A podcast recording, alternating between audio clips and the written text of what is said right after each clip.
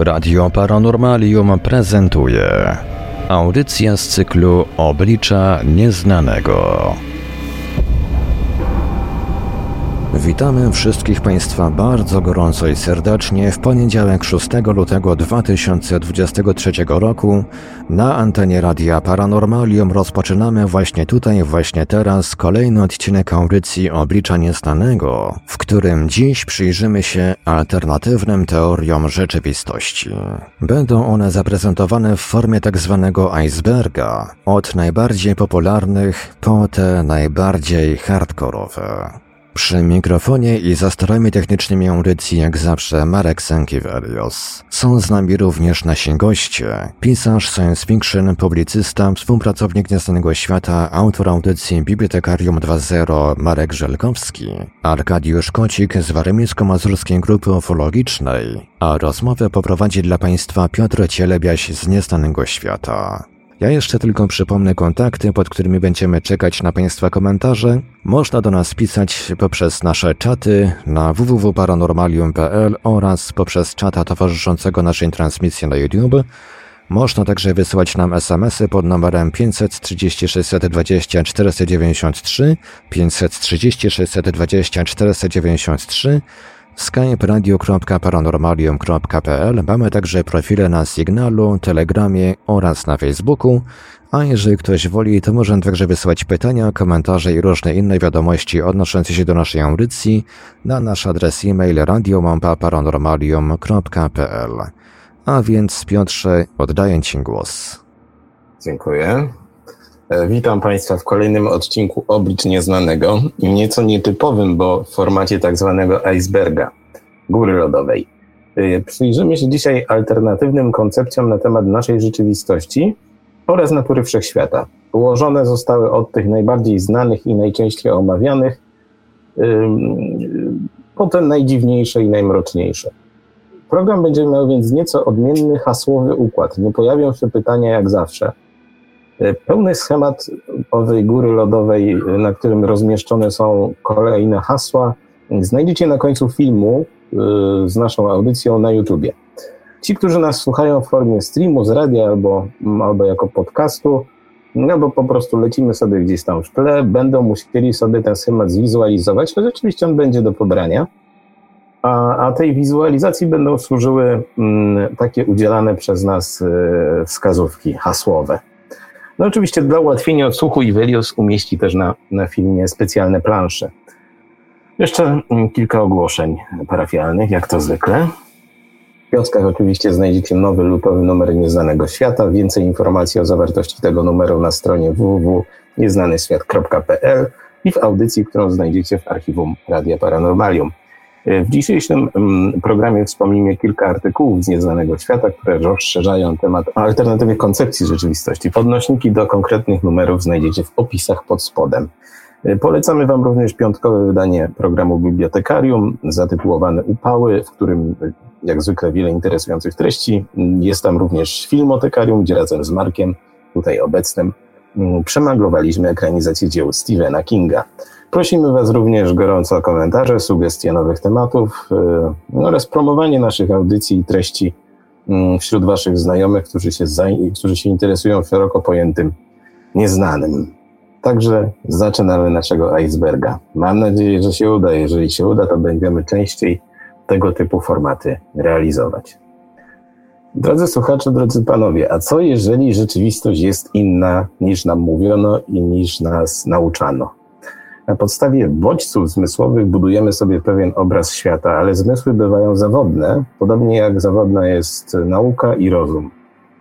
To wszystko razem tworzy nam pewien obraz rzeczywistości kosmosu i naszego tam miejsca, ale nadal, mm, nadal nie jesteśmy pewni wielu rzeczy. Pewne jest za to jedno. Myślimy, więc jesteśmy, ale z drugiej strony kto wie. E, Marku, y, ty dzisiaj będziesz mówił najwięcej, dlatego że jesteś specjalistą od tych alternatywnych koncepcji rzeczywistości. Także za chwilkę startujemy. Przypominam, nasz schemat góry lodowej prezentuje te, mm, y, te, te koncepcje alternatywne naszej rzeczywistości w sposób następujący. Czubek i stoki to te najbardziej znane i oklepane choć nie pozbawione kontrowersji mm, koncepcje. Im, Im głębiej pod linią wody, tym bardziej niepokojące, rzadko omawiane, a wręcz mroczne teorie. Zaczynajmy więc. Na samym czubku znalazła się płaska Ziemia.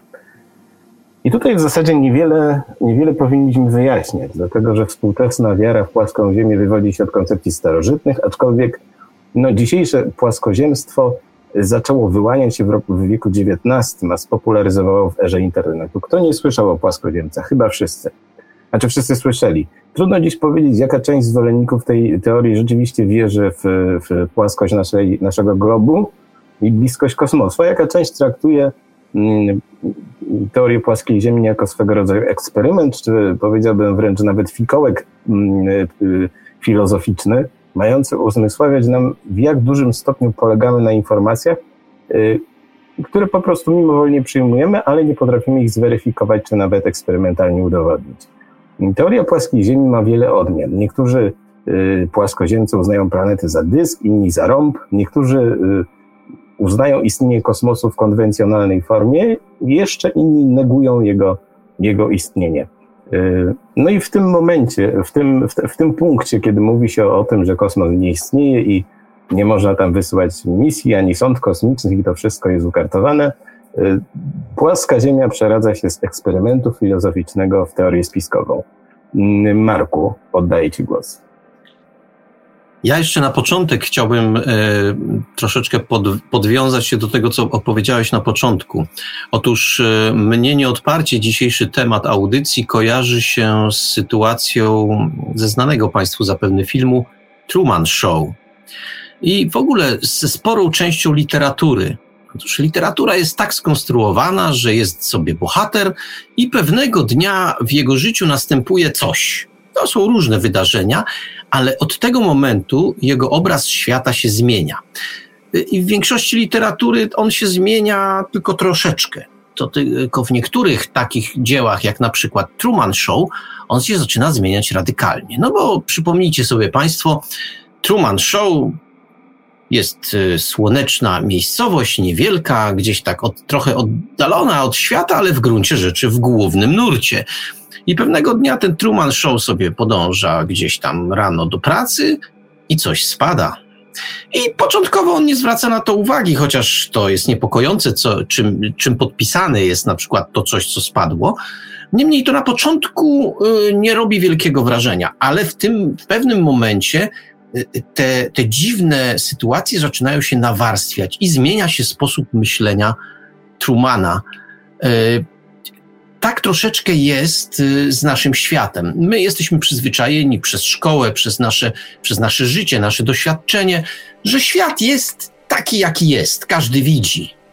W związku z tym, jak chodzimy do szkoły, to wiemy, że Ziemia jest kulista i, no, i tak dalej, i tak dalej, co, co ja tu będę Państwu to opowiadał. Natomiast w pewnym momencie przychodzą do nas z różnych miejsc, czasami z internetu, czasami od kolegów, czasami jeszcze od innych, yy, powiedzmy, uczestników życia społecznego, jakieś informacje. I to zaczyna nas drążyć, tak jak tego Trumana, co jest z tym światem? A świat jest chyba inny, zaczynamy sobie mówić. No właśnie, świat jest inny, no i tak się pojawia płaska ziemia. Myślę, że Piotr jest wielkim optymistą, kiedy myśli, że większość płaskoziemców to są ludzie, którzy podchodzą filozoficznie do życia i w związku z tym uważają, że to taki eksperyment, y, eksperyment filozoficzny. Ja bym się bardzo cieszył. No, niestety śledząc dyskusje, mm, y, które odbywają się na różnego rodzaju forach y, ludzi, którzy wierzą w płaską ziemię, oraz i to, i to zarówno polskich, jak i zagranicznych. To jest y, warte podkreślenia. Nie mam takiego wrażenia. Oczywiście są tam jawni, cudzysłów, prowokatorzy, którzy pewne dyskusje wręcz wszczynają po to, żeby zasiać pewien ferment intelektualny. Tak, to prawda, tacy ludzie są, ale jest tam bardzo wielu ludzi, którzy po prostu wierzą w to, że jest wielki spisek i jest płaska ziemia, i tam jest milion argumentów. Wszyscy ciekawi, niech sobie zerkną. No, nie będziemy tu powtarzać tych, tego wszystkiego, co, co dotyczy połączeń lotniczych, co dotyczy um, tajn Antarktydy, która nie jest Antarktydą i która jest strzeżona i w ogóle i, i tak dalej, i tak dalej. Chodzi bardziej o to, że um, mnie niepokoi najbardziej w całej tej sytuacji związanej z płaską ziemią nie to, że ludzie tak y, kombinują, że tak myślą. Nie mam nic przeciwko obojętnie, czy to jest eksperyment naukowy, czy też głęboka, głębokie przekonanie.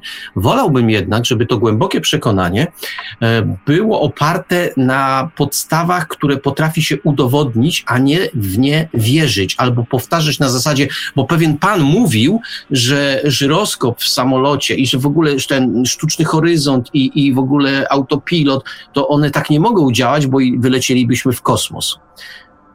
Wiecie Państwo, ci, którzy znają, znają teorię płaskiej Ziemi, do czego nawiązuje. Jest ogromny wywiad, którym pewien pan opowiada o takie, takie rzeczy.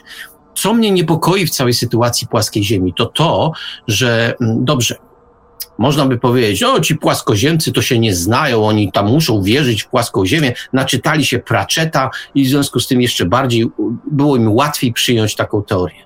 Mnie niepokoi coś innego, że po drugiej stronie stoją ludzie, którzy no właśnie, oni wierzą w to, że Ziemia jest kulista.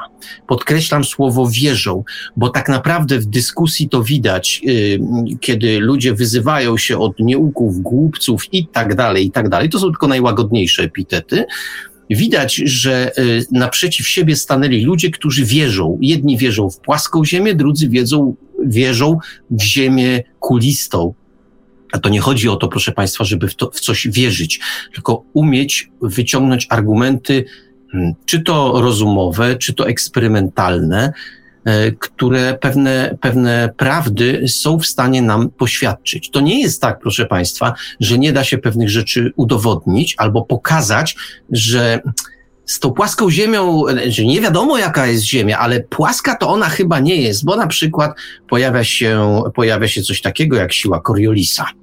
A i tak dalej, i tak dalej, bo się nie pojawia, i tak dalej, i tak dalej. To, to, to musicie Państwo zgłębić. W każdym razie fizyka dla sporej części ludzi jest dzisiaj terra incognita, a w związku z tym trochę jest problem wtedy, żeby, żeby z osoby wierzącej w kulistość Ziemi przejść na osobę, która mm, potrafi przytoczyć odpowiednie argumenty. One oczywiście w, w, w, świetle tego, co powiemy w dzisiejszej audycji, wcale nie muszą być przeważające.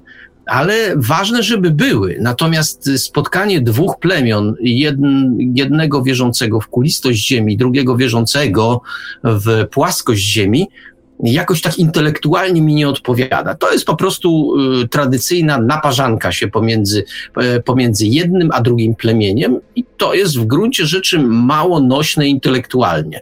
No, wierzymy w coś, no to wierzymy. I tyle.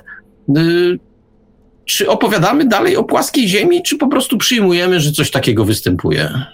Myślę, że możemy przyjąć, dlatego że po pierwsze materiał jest aż nadto, a po drugie Muszę przyznać, że to jest temat dla mnie osobiście męczący, ale mimo wszystko y, teoria płaskiej Ziemi zasługuje na swoje miejsce na naszej y, górze lodowej. Arku, co byś dodał? To jest ciekawa, ciekawe zagadnienie. Jak można udowodnić coś, y, czego nie ma faktycznie? To jest ciekawa, y, ciekawa koncepcja, tak jak e, filozoficzna, być może nawet nie filozoficzna, bo za dużo powiedziane y, zagrywka taka intelektualna. Pewnie tak to powstało i trafiło akurat na podatny grunt, e, więc zaczęło się szerzyć po prostu e, właśnie na tej zasadzie. Ile argumentów można przytoczyć e, w obecnej rzeczywistości, na przykład, żeby właśnie udowodnić płaskość tej Ziemi. To jest bardzo ciekawe. Co można wymyśleć na potwierdzenie tego? czego nie da się obalić kontrargumentami w oczywisty sposób. E, także no to takie no w sumie e, no oczywiście trafiło na podatny grunt e, osób, które są bardzo religijne i, i wierzą w różne rzeczy, takie, które były kiedyś tam mm, napisane i, i, i się tego trzymają. Niemniej jednak jest to dosyć ciekawy twór logiczny. Dziękuję, to tylko, tylko tyle. Mhm. Zaraz Ci Marko oddam głos. Dodam tylko, że ja powiedziałem o tym, o tej chęci dyskutowania y, niektórych płaskoziemców i przekonywania drugiej strony, tylko po to, że wydaje mi się, że jest pewna grupa osób, która czuje, czuje y, pociąg do tego rodzaju, jak powiedziałem, fikołków filozoficznych. I tutaj myślę, że w pewnym sensie się to sprawdza, jeżeli popatrzymy, jak ci płaskoziemcy są zorganizowani, albo jak byli zorganizowani w różnego rodzaju stowarzyszeniach na Zachodzie. Ale to tyle, Marku. E, sam czuję pociąg do tego rodzaju dyskusji, żeby pewne rzeczy rozważać, czysto teoretycznie, po to, żeby sprawdzić siły argumentów, którymi dysponuję i którymi dysponuje mój adwersarz. Natomiast ja chciałbym zwrócić uwagę, żeby to nie by, żeby ja nie chciałbym, żeby w ani jednym momencie audycji, przynajmniej w tej części, nie, żeby wybrzmiało coś takiego, że mm, trzeba to potępić albo uważać, że, że to jest głupie, bo tak zwani płaskoziemcy zwrócili uwagę na kilka niedociągnięć intelektualnych ze strony, ze strony tych, którzy mm, opowiadają się za teorią, e, teorią, za ziemią kulistą, i zwrócili uwagę przynajmniej dwa eksperymenty, które przytaczane są przez tak zwanych płaskoziemców, są z punktu widzenia osoby, która no, jednak nie podziela tych poglądów o płaskiej Ziemi, są niepokojące. Tych eksperymentów sobie Państwo poszukajcie. To są eksperymenty związane z pewnym e, prostym, jak strzelił, kanałem i kwestią e, horyzontu i tego, co widać nad, co widać e, pod horyzontem, kwestia wyłaniania się z nad, pod horyzontu. Jest kilka rzeczy, tak zwany efekt lornetkowy, on jest przerabiany na 100 sposobów zostawmy. W każdym razie chodzi o to, proszę Państwa, że tam się pojawiają rzeczy, przy których, i to mnie najbardziej rozsierdza, kiedy naukowiec, który tak naprawdę mógłby być może w pył rozwalić niektóre argumenty, mówi, nie, nie, ja nie będę z tym dyskutował, bo to jest poniżej mojej godności, żebym w ogóle dyskutował z ludźmi, e, którzy głoszą teorię płaskiej ziemi no to uważam, że to jest z punktu widzenia takiego, e, patrząc na takiego naukowca, poważny błąd intelektualny. Mm, myślę, że dyskusja nie powinna zakładać, że e, wśród nas są głupcy, tylko ewentualnie ludzie, z którymi się nie zgadzamy. I naszym zadaniem jest to, żeby ich przekonać albo pokazać im, że być może jest inaczej. To, czy oni to uznają, to jest inna sprawa. Natomiast kiedy my mówimy, tam naprzeciw mnie są idioci, to jakby w gruncie rzeczy dyskredytujemy też swoją wiedzę, bo no, nie będę dyskutował z ludźmi, którzy mówią, że Ziemia jest płaska. To znaczy co? Może nie czuję siły swoich argumentów. Być może wcześniej zetknąłem się z hejtem, który sprawił, że mnie tam wyzwano, że i tak dalej, ale mimo wszystko, jeśli wiem, jestem przekonany co do swoich poglądów, to podejmuję dyskusję. Podejmuję tę dyskusję i mnie, mówiąc szczerze, trochę zniesmacza postawa niektórych naukowców, którzy mówią, nie będę dyskutował, bo to jest oczywista oczywistość.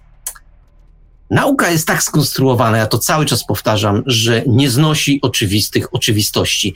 Nauka polega w ogóle na tym, żeby bez przerwy falsyfikować rzeczy oczywiste, po to, paradoksalnie po to, żeby je na końcu tak naprawdę udowodnić. To tyle, dzięki. Tak, jeżeli ktoś oglądał film Konopielka, to pamięta taką scenę, kiedy o, Kazik sobie piłuje drzewo, przychodzi jego syn, który poszedł do szkoły i staje i mówi, a ziemia okrągła jest. I wtedy dał taki przykład o wszy, która wędruje po głowie. Dobry przykład, ale to na tyle, bo panowie, naszej górze lodowej chyba jest wszystko jedno, czy się unosi na ziemi płaskiej, czy, czy kulistej.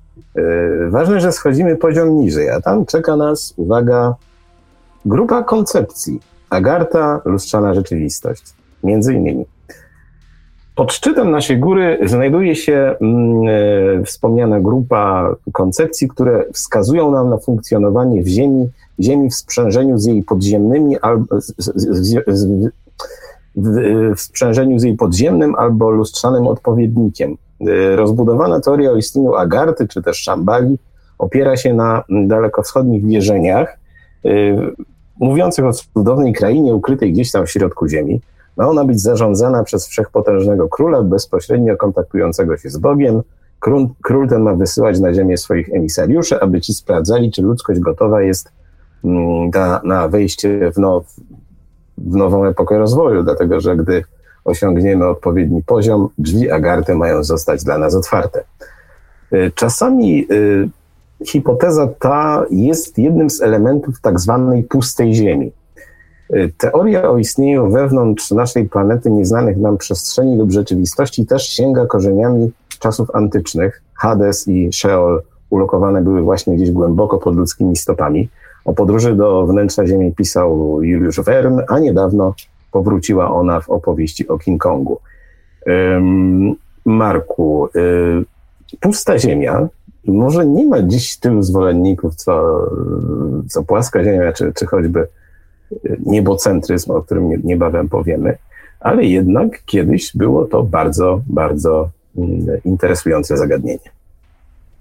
No, oczywiście, że było interesujące i było też dosyć popularne.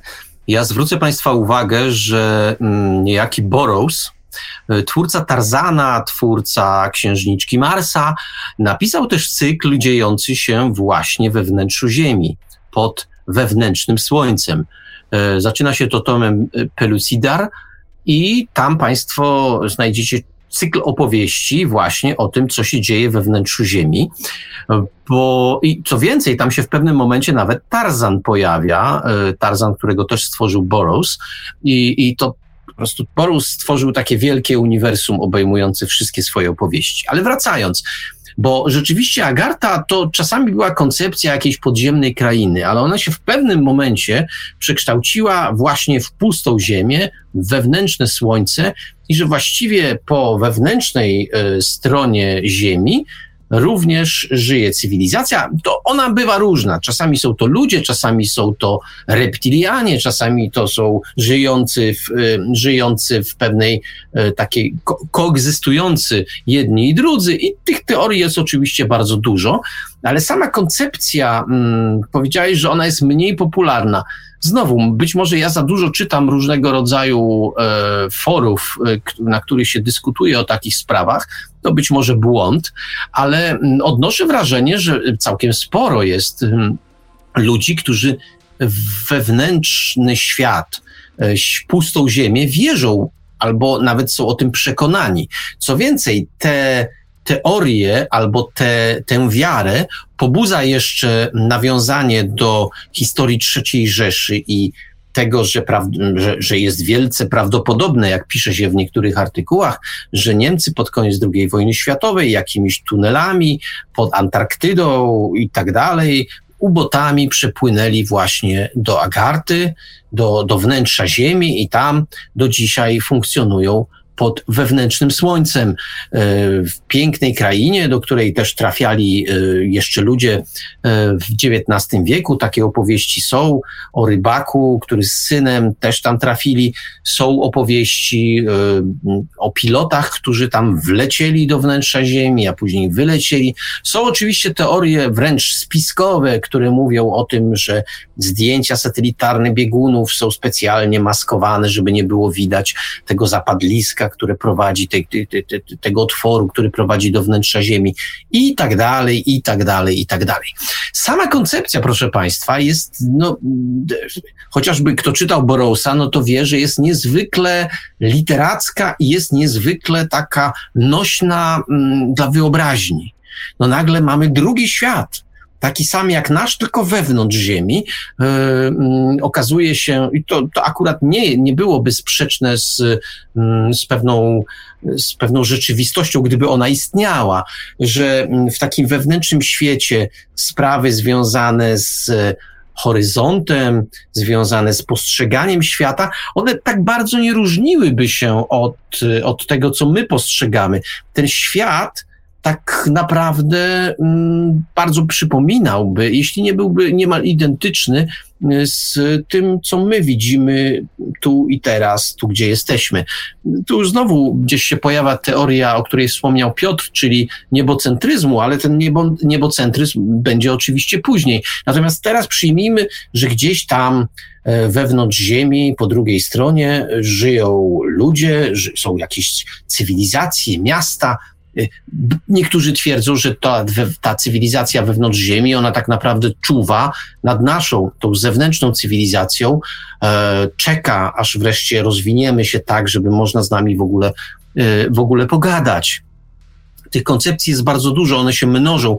Taka teoria, jeśli jest odpowiednio silna, tak jak ta teoria o wewnętrznej pustej ziemi, to ona powoduje, że natychmiast pojawiają się takie subteorie dodatkowe, które, które no, one mają to do siebie, że są atrakcyjne, one są i zarówno pod względem literackim, po prostu pobudzają wyobraźnię, jak i pod względem takim e, poznawczym. O, spisek jest, nie chcą nam powiedzieć, że gdzieś tam jest jeszcze jakiś świat, a być może to stamtąd przylatują e, na przykład ufonauci, bo e, UFO to tak naprawdę nie przybysze z innego czasu, z innej przestrzeni, z innego świata, w sensie innego, innego układu planetarnego, ale to są przybysze z wnętrza naszej Ziemi. I tak dalej, i tak dalej, i tak dalej. Ja powiem tak, nie żebym szczególnie, żeby mnie szczególnie ekscytowała ta teoria, ale z punktu widzenia tego, co nazwałem pobudzaniem wyobraźni, ona absolutnie spełnia te, te wymagania. Ja się czuję wtedy taki bardzo, bardzo fantastyczny, w sensie wyobrażam sobie różne fantastyczne światy, no i ona jest, jak udowodnił Burroughs chociażby, niezwykle nośna literacko. Te opis, opis świata serwowany przez Burroughsa, no on jest po prostu niezwykły. To trudno się dziwić w związku z tym, że część ludzi temu opisowi ulega. Pewno dzisiaj coraz mniej, bo Burroughs jest coraz bardziej passé, jest coraz bardziej zabytkiem literackim niż niż pisarzem głównonurtowym. Niemniej jednak, niemniej jednak to cały czas funkcjonuje. Można zapytać, jakie w ogóle odniesienia do naszej rzeczywistości ma te, mają te wszystkie koncepcje, które mówią o tym, że coś pod, naszą, pod naszymi nogami się dzieje. No, no duże, dlatego że koniec końców wychodzi na to, że ludzie w, w, we wszelkich opowieściach, czy to Agarcie, czy o pustej ziemi w inny sposób, no, żyją też jakoby, no może nie w symulacji, ale w pewnym zniewoleniu, w pewnej nieświadomości.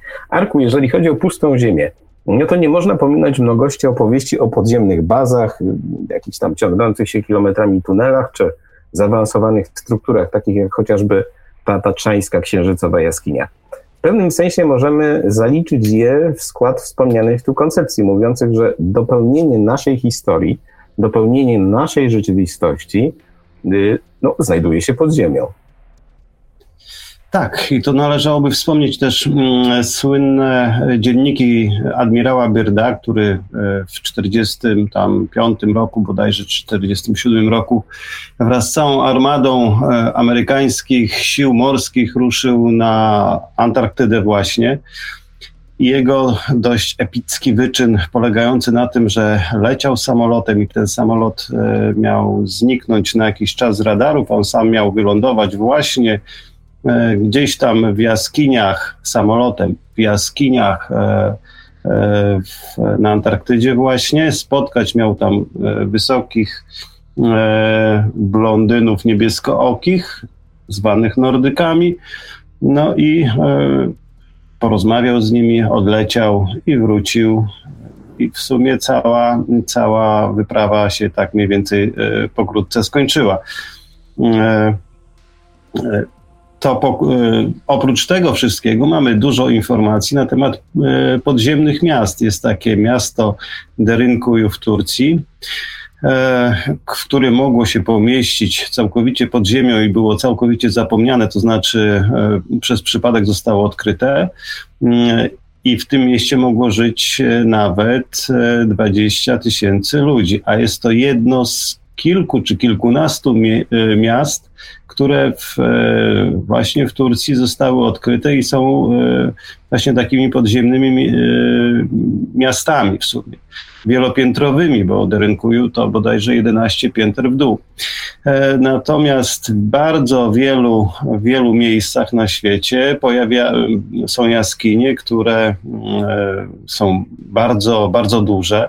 E, oczywiście z, z, z tymi jaskiniami łączą się legendy, mity, jeżeli chodzi o osoby, które tam, istoty, które tam mieszkają i, i, i ich sposób życia i, i w ogóle tego typu rzeczy.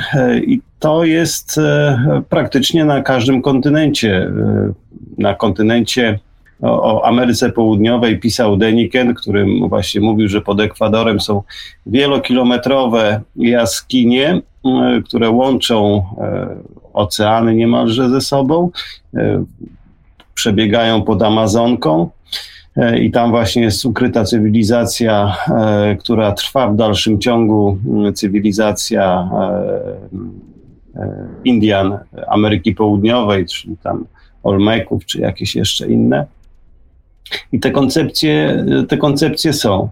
E, jedna z e, takich, w jednej z książek e, Atlantyda i Akarta jest też taka koncepcja właśnie tego świata lustrzanego, to znaczy Atlantyda ci dobrzy, ci właśnie altruistycznie myślący, krzewiący wiedzę i takie no w sumie nudne życie dosyć. I Agarta właśnie ta, ta podziemia, podziemna, podziemne życie, E, gdzie rosną olbrzymie grzyby, gdzie jedną z rozrywek jest rzucanie e, przybyszów, czy tam ściągniętych siłą, czy którzy sami tam zawędrowali e, dla dużej wielkości płazów, żab. I, i, i, radowanie się tym. Także no, tych koncepcji jest dosyć dużo. Natomiast jeżeli chodzi o lustrzany świat Agarty, jako koncepcji takiego właśnie E, idealnego państwa, e, to ludzie, którzy stykają, stykali się ze sobą, e, z, z tymi niegodziwościami świata, jaki, jaki przez cały czas jest i funkcjonuje w dalszym ciągu, chcieli wierzyć w to, że gdzieś tam istnieje, istnieje królestwo, które, w którym jest sprawiedliwość, w którym jest, e, nie trzeba nikogo zabijać, żeby coś posiadać, e, gdzie, gdzie no, ta łączność z Bogiem, istotą e, doskonałą i, i, mm, i takim właśnie sprawiedliwą i krzewiącą te wszystkie, wszystkie pozytywne wartości humanistyczne, gdzieś jest, istnieje i kiedyś się to otworzy e, dla ogółu społeczeństwa. No ta wiara, jak widać, e, no, miała jakieś tam swoje, swoje miejsce. No, Agarta, e, ludzie z Agarty w książce chyba wygrywali, bo udało im się zatopić Atlantydę. Ale oni nie byli ci dobrzy akurat w, tym, w tej książce. Więc dziękuję bardzo. Dzięki. Y, Arku, masz rację. Agarta to taka lustrzana ludzkość, y, ale jest też koncepcja, która y, odnosi się do lustrzanej Ziemi. O niej też warto powiedzieć. Chociaż dziś ona się gdzieś tam rozpłynęła w rozważaniach kosmologicznych. Taki dosłowny obraz lustrzanej rzeczywistości, lustrzanej Ziemi mieliśmy w filmie nomen omen druga Ziemia, gdzie nasza planeta znajduje się na kursie kolizyjnym, no właśnie ze swoim bliźniaczym odpowiednikiem z głębi kosmosu. Podobny jest tam nie tylko klimat i układ kontynentów, no ale tak naprawdę każdy mieszkaniec ma tam swojego, e, swojego sobowtóra, e, swój odpowiednik na drugim globie. Skąd się to wszystko wzięło? W dużym uproszczeniu. Wielu myślicieli uznało, że skoro istnieje materia i antymateria, Ziemia no, może mieć jakiś swój lustrzany odpowiednik w bliżej nieokreślonej, niedostrzeganej przez nas sferze kosmosu. Co ciekawe, niektórzy astronomowie do dziś twierdzą, że planety z antymaterii mogą istnieć i na pierwszy rzut oka no mogą być podobne do tych zwyczajnych. Pisaliśmy o tym jakiś czas temu w Nieznanym Świecie. Mm, rodzi się pytanie, czy żyjemy na realnej Ziemi, czy raczej na odbiciu tej, tej prawdziwej. A może nie ma to żadnego znaczenia, kto wie. O tym za chwilę jeszcze powiemy. Ale panowie, schodzimy, na nasze, schodzimy po naszej górze lodowej i na kolejnym piętrze, gdzieś już bliżej tafli wody, czeka nas hipoteza wielu światów. Tutaj już wchodzimy w sfery science fiction i fizyki jednocześnie. Zmarły w 1982 roku amerykański fizyk Hugh Everett III jest autorem tzw. Tak kwantowej hipotezy wielu światów. Y, według niej żyjemy w jednym z niezliczonych odgałęzień rzeczywistości, która nieustannie przy każdym wydarzeniu kwantowym krzewi się, rozrasta na, na podobieństwo wielkiego, wielkiego drzewa. W wieloświecie istnieją zatem niezliczone wszechświaty, które pochodzą z naszego rozgałęziającego się wszechświata. No może nie do końca z naszego. W sumie, kiedy się to przemyśli, Marku, to trudno powiedzieć, na której gałęzi my w zasadzie siedzimy. W każdej chwili bowiem rodzą się nowe kopie wszechświata, kosmosu, różniące się praktycznie albo tylko jakimś tam drobnym ruchem kilku, mm, kilku atomów, albo też takie, które są zupełnie egzotyczne. I y, w tej koncepcji Everetta są możliwe wszelkie, wszelkie scenariusze. Cokolwiek pomyślicie, cokolwiek sobie wyobrazicie, możliwe jest właśnie w tym świecie, gdyż spełnia on wszystkie możliwe warianty rzeczywistości, nawet te najgłupsze. Co więcej, albo inaczej, dajmy tutaj jakiś przykład. Y, u Everetta funkcjonują nasze niezliczone kopie. Każdy z nas żyje równo, równocześnie w wielu tysiącach, chciałoby się powiedzieć, a tak naprawdę milionach, miliardach. Nikt chyba nie ma tutaj y, odpowiedniej liczby wszechświatów. Nigdy się jednak z tymi naszymi bliźniakami z równoległych wymiarów nie spotkamy. Niektórzy może nie żyją, niektórzy, niektórzy może wyglądają zupełnie inaczej, ale to nadal są nasze kopie. I tutaj powracamy, Marku, do tego pytania, które zadałem przed chwilą. Czy to miejsce, w którym żyjemy, y, jest tym oryginalnym wszechświatem, czy może jedną z kopii? No, mówiąc szczerze, odpowiedź na to pytanie to jest y, duży fikołek intelektualny. No bo, a właściwie dlaczego? Dlaczego mielibyśmy żyć w tym jedynym prawdziwym? Y, no, ktoś powie, a dlaczego nie? I będzie miał również rację. Otóż Piotr o tym powiedział, ja to tylko zaakcentuję i podkreślę.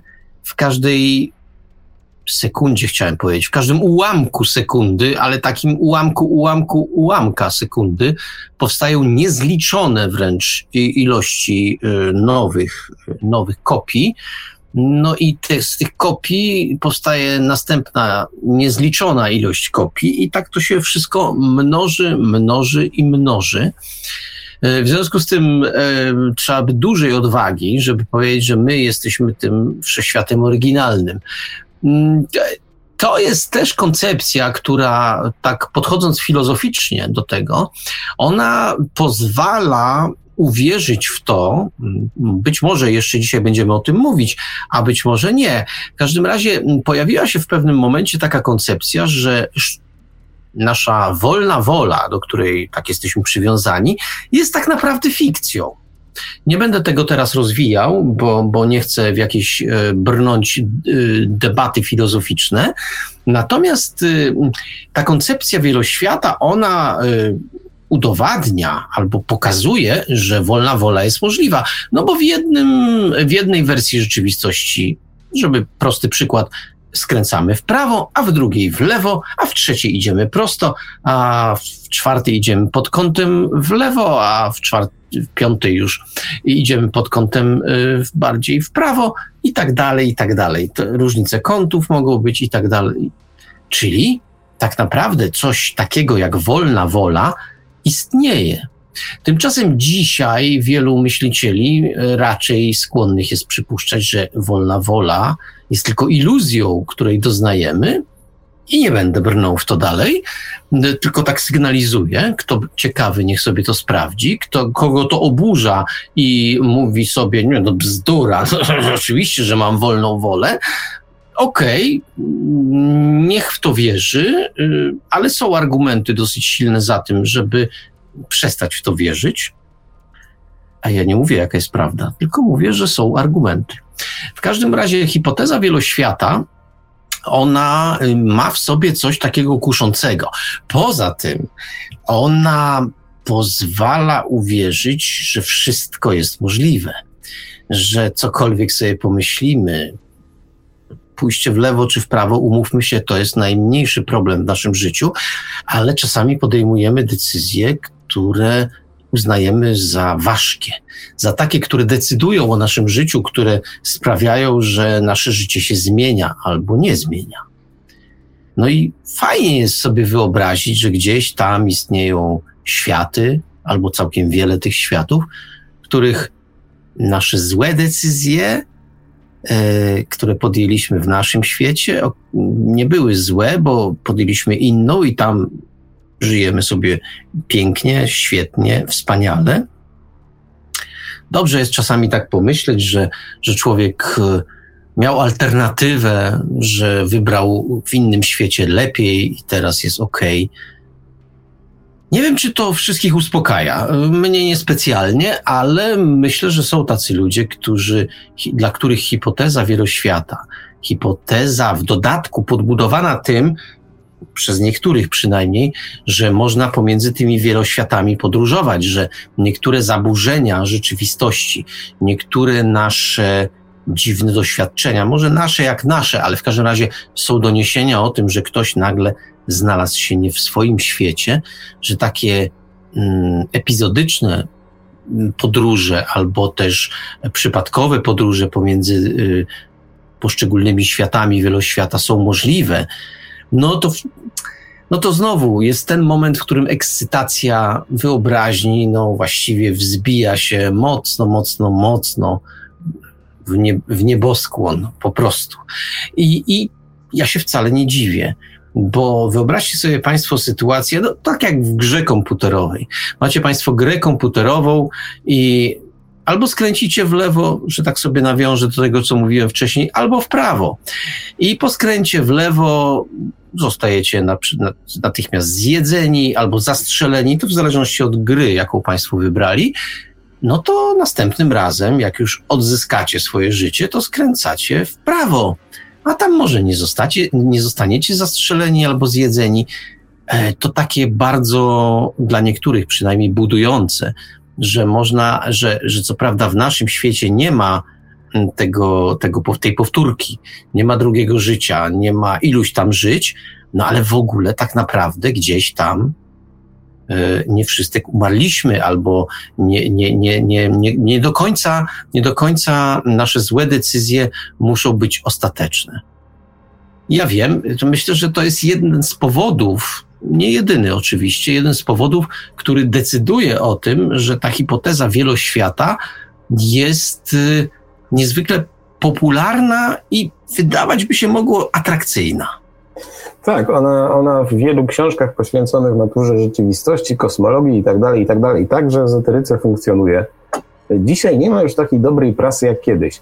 Dzisiaj się uważa, że to jest w większości eksperyment myślowy raczej, e, ale ja pamiętam wiele różnego rodzaju interpretacji, tak, e, które mówiły, podejmowali się tego liczni autorzy, twierdząc, że na przykład no, nigdy nie umieramy tak naprawdę, bo gdzieś tam zawsze jest rzeczywistość Mm, w której ktoś wynalazł pigułkę na nieśmiertelność i tak dalej, i tak dalej. Y, po pewnym czasie ta hipoteza męczy, to znaczy widzimy pewne jej braki, y, ale to inna kwestia. Y, poza tym, poza tym zaczyna nam pękać mózg, bo liczba tych mnożących się wszechświatów, ziem, światów, jakkolwiek to nazwiemy, zaczyna w pewnym momencie przekraczać granice naszej wyobraźni. Tak. E, druga sprawa to rodzi się taki problem, czy ja to jestem ja, no bo w większości opracowań e, jesteśmy prezentowani jako ten główny wszechświat. Czyli to my jesteśmy tą podstawą, natomiast no, ci, którzy sobie tam gdzieś żyją, to są jakieś tam nasze klony, a może jest właśnie inaczej, że to my jesteśmy jakimś, jako, jakimś odgałęzieniem, odszczepieniem tej prawdziwej rzeczywistości. Tutaj jest za dużo, za dużo zagadek. Mimo wszystko jest to arku interesujące. No, każdy z nas chciałby wiedzieć, czy jest swoim oryginałem, czy kopią kogoś lepszego, innego, dziwaczniejszego, no może gorszego.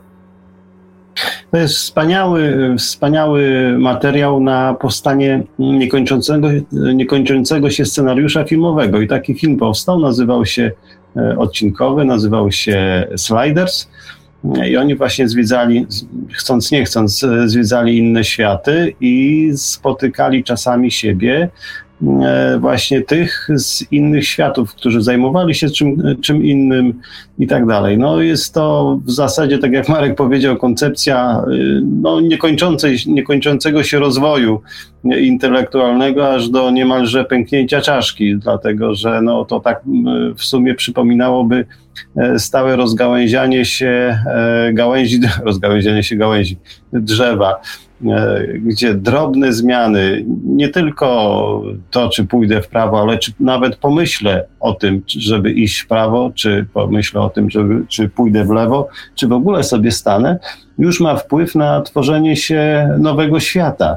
E, bo, bo to tak, tak, tak w koncepcji miałoby mniej więcej wyglądać. E, sama intencja już tworzy, e, tworzy nowy świat i, i, i nas samych w innych. No jeżeli jest nas 8 miliardów, czy tam 7 z kawałkiem miliarda i każdy tworzy w tym momencie, a nie jesteśmy sami we wszechświecie, więc tych wielu, wielu światów, sama ilość ich jest, nie, miałaby być niewyobrażalnie wielka, ale to by było tak fajnie pomyśleć sobie, że gdzieś właśnie jestem ja, gdzie e, jest mu, mnie jest po prostu lepiej, lepiej żyć, mam, no nie wiem, e, jachty czy, czy cokolwiek innego, albo po prostu zajmuję się e, czymś, co, co bardzo lubię, czyli tak mniej więcej jak mam teraz. Dziękuję. Dziękujemy. Mm, czyli tak, zgodnie z hipotezą Everetta możliwe jest y, dosłownie wszystko, dosłownie wszystko. Możemy tam sobie marzyć, możemy myśleć, kim jesteśmy. Możliwe jest, że gdzieś w wieloświecie jest Radio Paranormalium, którego lektorem jest Danuta Chorecka, a na przykład Ivelios prowadzi pytanie na śniadanie. Y, I tak to można interpretować. Myślę, że kiedyś wrócimy do tego tematu, ale poruszamy się dalej po stoku naszej góry lodowej i na kolejnym poziomie znajduje się symulacja. Symulacja wyższej inteligencji. W ostatnich kilkunastu latach coraz częściej w środowisku naukowym mówi się, że kosmos może być rodzajem supersymulacji, stworzonej przez jakieś zaawansowane istoty. Zazwyczaj nie podaje się tutaj, kto to może być. Ogólnie obcy. Niekiedy zdarza się, mm, że naukowcy troszeczkę wykraczają poza E, to spektrum konwencjonalnych e, scenariuszy, pomysłów i mówią na przykład, że gdzieś tam, w, jeżeli pogrzebie się w tych trybach na, naszej rzeczywistości, jeżeli się przyjrzy tym zjawiskom na zupełnie podstawowym poziomie, można nawet znaleźć dowody na to, że jesteśmy tą symulacją, powiedzmy, umyślnie komputerową. Są też i tacy, którzy chcieliby ją zhakować. Niemniej jednak no, symulacja marku, jeżeli istnieje, jest dla nas jedyną realną, namacalną rzeczywistością i nie możemy wyjść mm, poza, poza jej ramy. Ta hipoteza w ogóle nie jest nowa. Yy, do końca nie umiem sobie odpowiedzieć na pytanie, czemu ona zawdzięcza tą swoją ogromną popularność, powiedzmy, w ciągu ostatnich 20 lat. Bo tak naprawdę jest dość starsza to prawda, jest mocno, mocno starsza. W dodatku y, ty nie potrafisz znaleźć źródła tej popularności, ja natomiast y, nie to, żebym potrafił, ale wydaje mi się, że rozumiem, dlaczego jest tak, tak popularna. Ponieważ ona mówi nam, y, ta hipoteza symulacji, do której wbrew pozorom będziemy dzisiaj jeszcze wracać. Na razie mówimy o symulacji jakiejś innej inteligencji. I zostańmy przy tym. Na razie przynajmniej. Otóż y, my sobie wyobrażamy, Właśnie, to jest skomplikowany temat, ale dobrze, pójdźmy tym, tym tropem. My sobie wyobrażamy, że mm, tak jak ci, którzy ogłaszają, że dadzą duże pieniądze komuś, kto udowodni, że żyjemy w symulacji. Zawsze, kiedy czytam takie artykuły, to uśmiecham się Naprawdę uśmiecham się, ponieważ e, nie po to się tworzy, proszę Państwa, symulację, żeby dało się ją rozszyfrować. Ją e, da się ewentualnie rozszyfrować na gruncie m, rozumowym, czyli po prostu składamy pewne rzeczy do kupy, przepraszam za sformułowanie, i nam wychodzi, że to symulacja. Tylko ta działalność rozumowa ma to do siebie, ma ten taki niuans, że niestety e, to, co my sobie ułożymy w głowie, to może być prawda, a może być też nieprawda. I jeżeli Państwo e, przypomnicie sobie różne teorie, które ludzie układają na temat zwykłych albo niezwykłych rzeczy tego świata, to y, uświadomicie sobie, że czasami fakty pasują do siebie, są logiczne, i wydaje się oczywiste, że tak właśnie jest, po czym się okazuje, że było zupełnie inaczej. Bo to, że coś jest logiczne, jak powtarza cały czas Ator w swojej audycji, to, że coś jest logiczne, zresztą nie on to odkrył tak notabene, to, że coś jest logiczne wcale nie oznacza, że jest prawdziwe. To, coś, co jest prawdą logiczną, nie oznacza, że jest prawdą tego świata. Jest tylko prawdą logiczną. I to wszystko.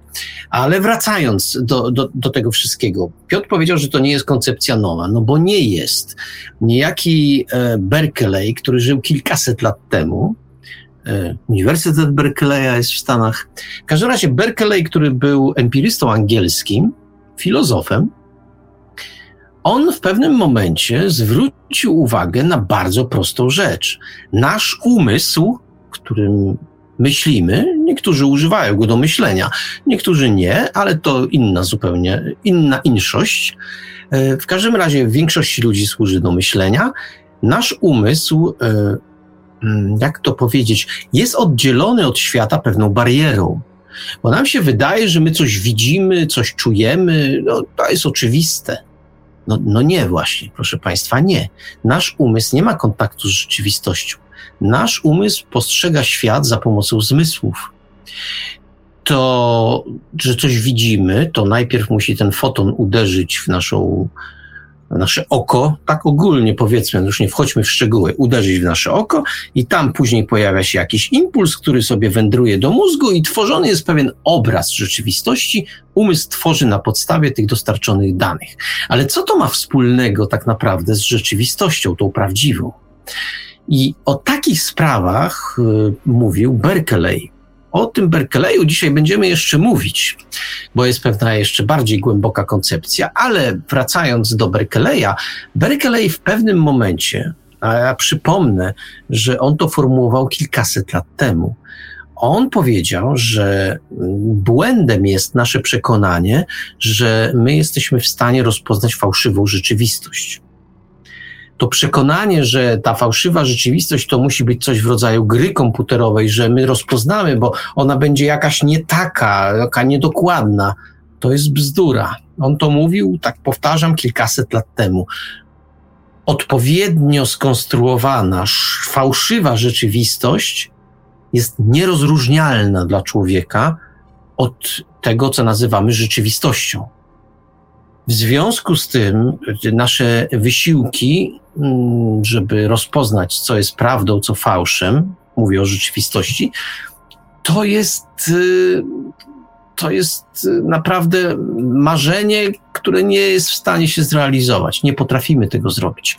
Nie potrafimy rozpoznać fałszywej i prawdziwej rzeczywistości, ponieważ jeśli ten impuls docierający do naszego umysłu jest odpowiednio dobrze sfałszowany, no to to nie, nie rozpoznamy.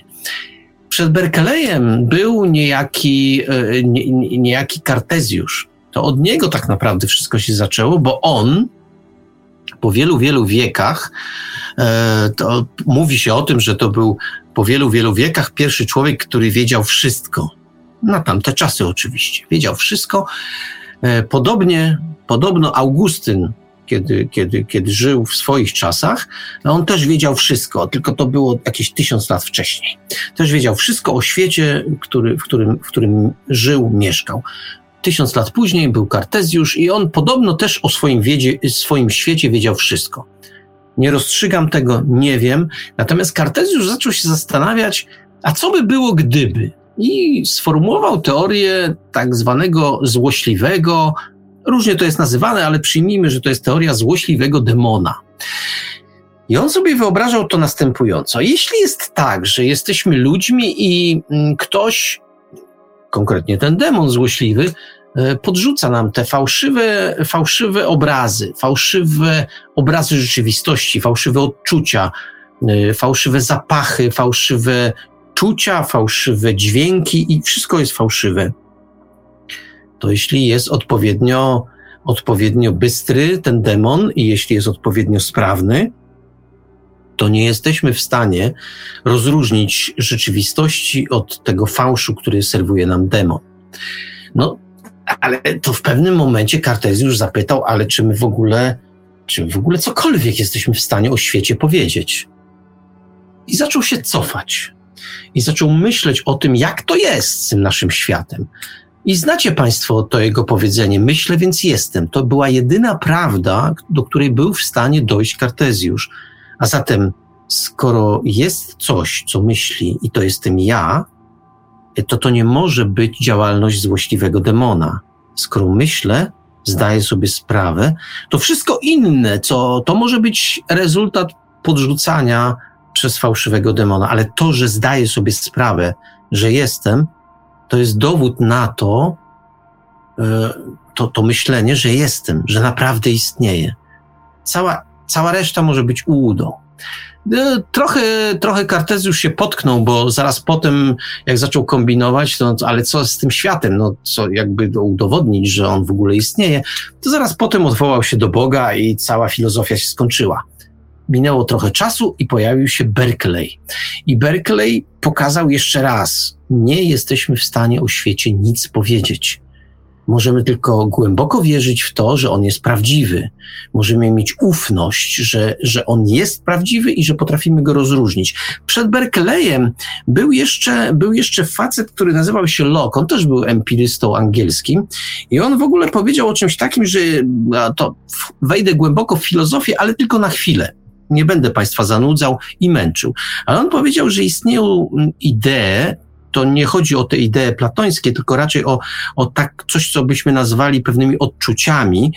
Yy, yy, istnieją idee dwóch rodzajów. Yy, te pierwsze odpowiadają własnościom pierwotnym, czyli takim obiektywnym. Zaraz to wyjaśnię. Spokojnie, proszę się nie odpadać od mikrofonu. A drugie to, to są takie własności wtórne, subiektywne. I co, y, co, on mówił, co on mówi na ten temat? Otóż zdaniem Loka e, przedmioty, które nas otaczają, mają wyłącznie własności pierwotne, czyli według niego to jest wielkość, kształt, liczba i, i, i, i, i ruch.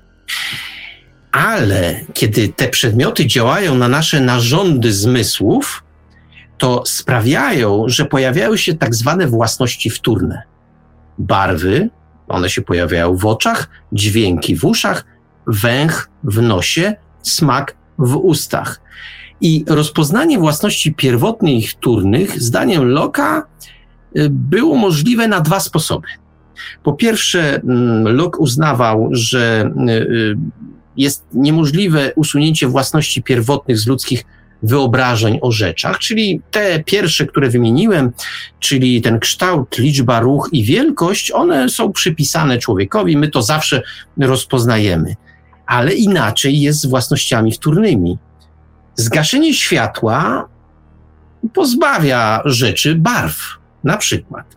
E, własności pierwotne są postrzegane przez wiele zmysłów Natomiast własności wtórne są e, rozpoznawalne tylko przez jeden z tych zmysłów. I tak dalej, i tak dalej. I po co ja to przywołuję? Bo to są szczegóły, które większości z Państwa nie interesują. Chodzi o to, po to to przywołuję, że mm, nasze głębokie przekonanie o tym, że my nasz świat mamy rozpracowany, wszystko o nim wiemy, barwy, kolory, kształty i tak dalej, to wszystko jest oczywista oczywistość, wcale oczywistą oczywistością nie jest. A wracając do teorii symulacji, żeby już tak nie odpływać za daleko, to po prostu chodzi o to, że jak nam coś się podłącza do tego mózgu, ktoś nam w ten mózg ładuje określone bodźce, to nie wierzcie Państwo w to, że rozpoznacie, że jest to symulacja.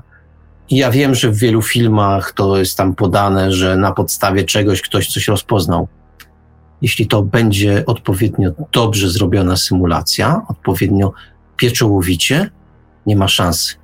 Możemy to wykoncypować w naszym rozumie, ale wartość dowodu takiego rozumowego, ona jest taka, jak powiedziałem na początku tej wypowiedzi, czyli na dwoje babka wróżyła. Może tak jest, a może tak nie jest.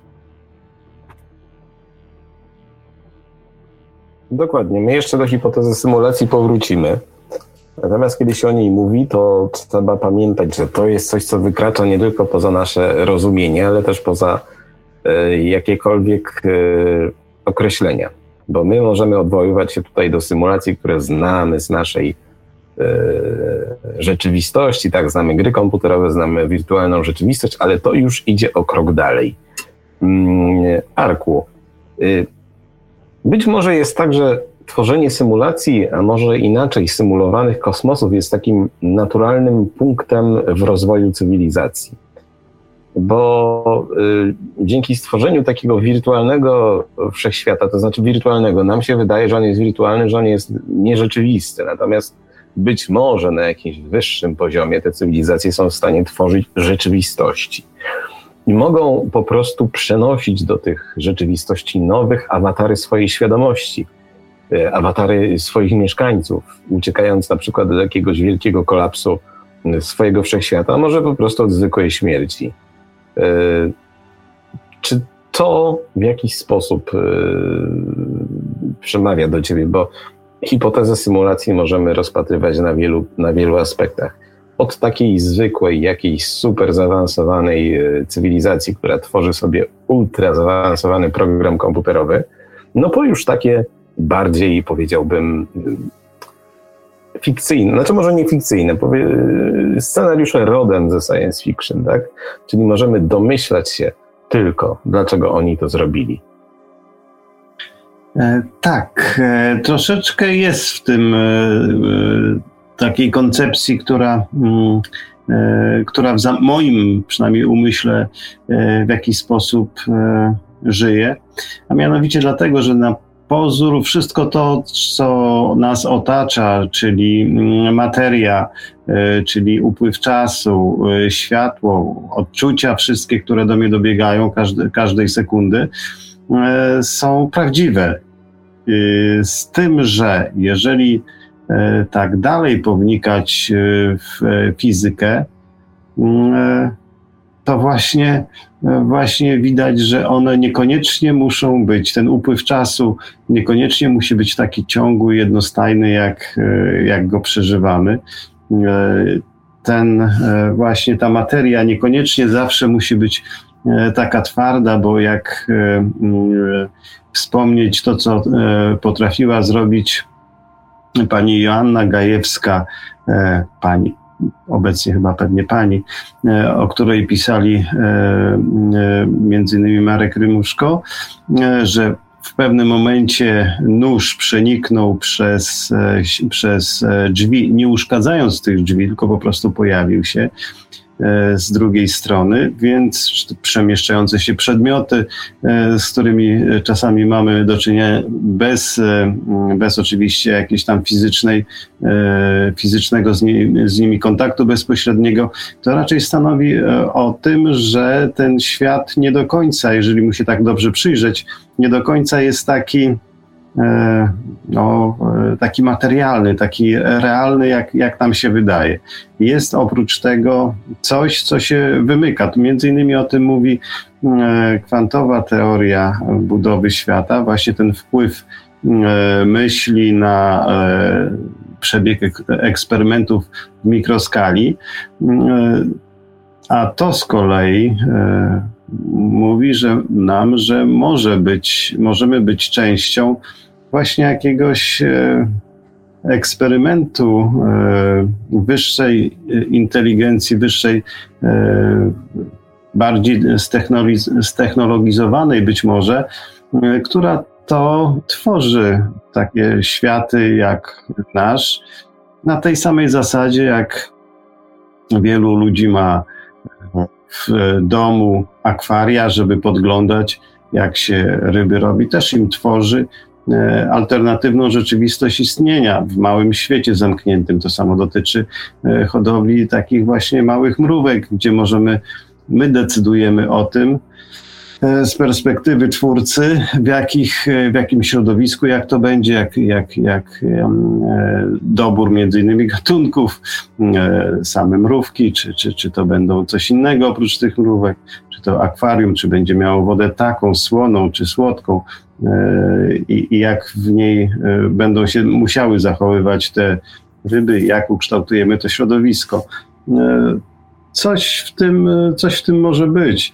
No, obawiam się tylko jednego, że będziemy, jesteśmy w symulacji e, jakiegoś mm, jakiegoś młodocianego twórcy, twórcy szkolnego i tutaj nagle nam się może coś tam skończyć, gdy on dostaje, dostanie do dziennika pałę. Dzięki. Dzięki. Marku? Chciałeś coś dodać?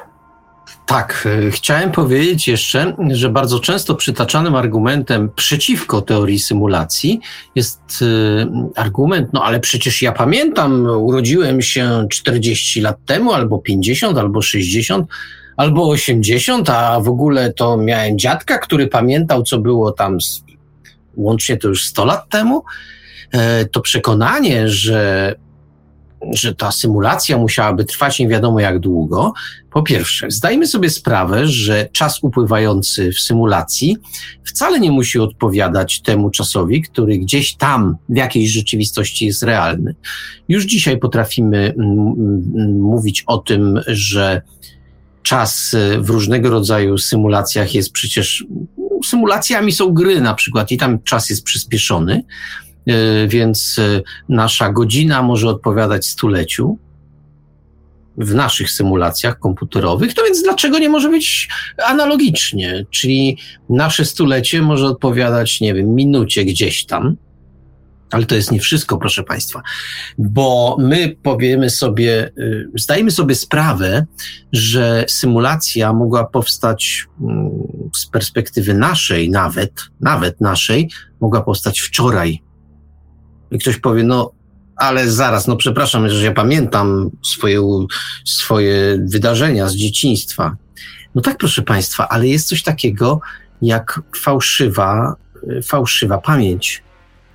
Jeśli ktoś tworzy symulację doskonałą, to stworzy również Państwa pamięć. Wy naprawdę pamiętacie to, co było 30, 40, w zależności od wieku, tyle lat, ile macie. Pamiętacie to? Oczywiście. Ale to wcale nie zmienia sytuacji, że ta symulacja powstała wczoraj. O te, te, te wszystkie wspomnienia, które macie, znowu ta sama sytuacja. To wyobrażenie, że jeśli to byłyby sztuczne wspomnienia, to byśmy je natychmiast rozpoznali, to jest fikcja. Odpowiednio skonstruowana symulacja powoduje, że wasze wspomnienia, wy naprawdę pamiętacie, byliście tam, 30 lat temu, albo 20 lat temu nad tym morzem, albo w tych górach, albo przeżyliście coś traumatycznego. Naprawdę przeżyliście. Głęboko w to wierzycie, ale to równie dobrze to mogło powstać wczoraj. Warto sobie zdać z tego sprawę, że czas, jeśli przyjmiemy teorię symulacji, naprawdę nie istnieje. Naprawdę nie ma żadnego znaczenia i naprawdę nie może być wyznacznikiem prawdziwości albo fałszywości owej symulacji. Tak tylko zwracam na to uwagę. Tak, przynajmniej nasz czas, bo nie jesteśmy w stanie powiedzieć, kim są, ani jak ten czas liczą. Dokładnie e, tak. Twórcy tej symulacji, jeżeli gdzieś są. Ale y, do pytań odnośnie symulacji jeszcze powrócimy. A tymczasem przesuwamy się tuż nad linię wody. I na niej znalazł się niebocentryzm. Jest to teoria nieco pokrewna do płaskiej Ziemi. No, nie to, że jest identyczna, ale jest nieco podobna pod pewnymi względami, powiedzmy, mm, pod pewnymi cechami. Tak? W tym względzie, że buduje własną mechanikę sfer niebieskich, twierdzą dodatkowo, że e, stwórca i szatan skutecznie uniemożliwiają nam poznanie rzeczywistości, mm, choć de facto jest ona na wyciągnięcie ręki. Zwana także teorią wklęsłej Ziemi y, postuluje, że ludzie żyją rzekomo wewnątrz pewnej sfery, mm, a to, co jest wyświetlane na niebie, zależy od woli wyższych sił. Marku, ale powiedzieć o niebocentryzmie tyle, co powiedziałem, to tak jakby nie powiedzieć nic.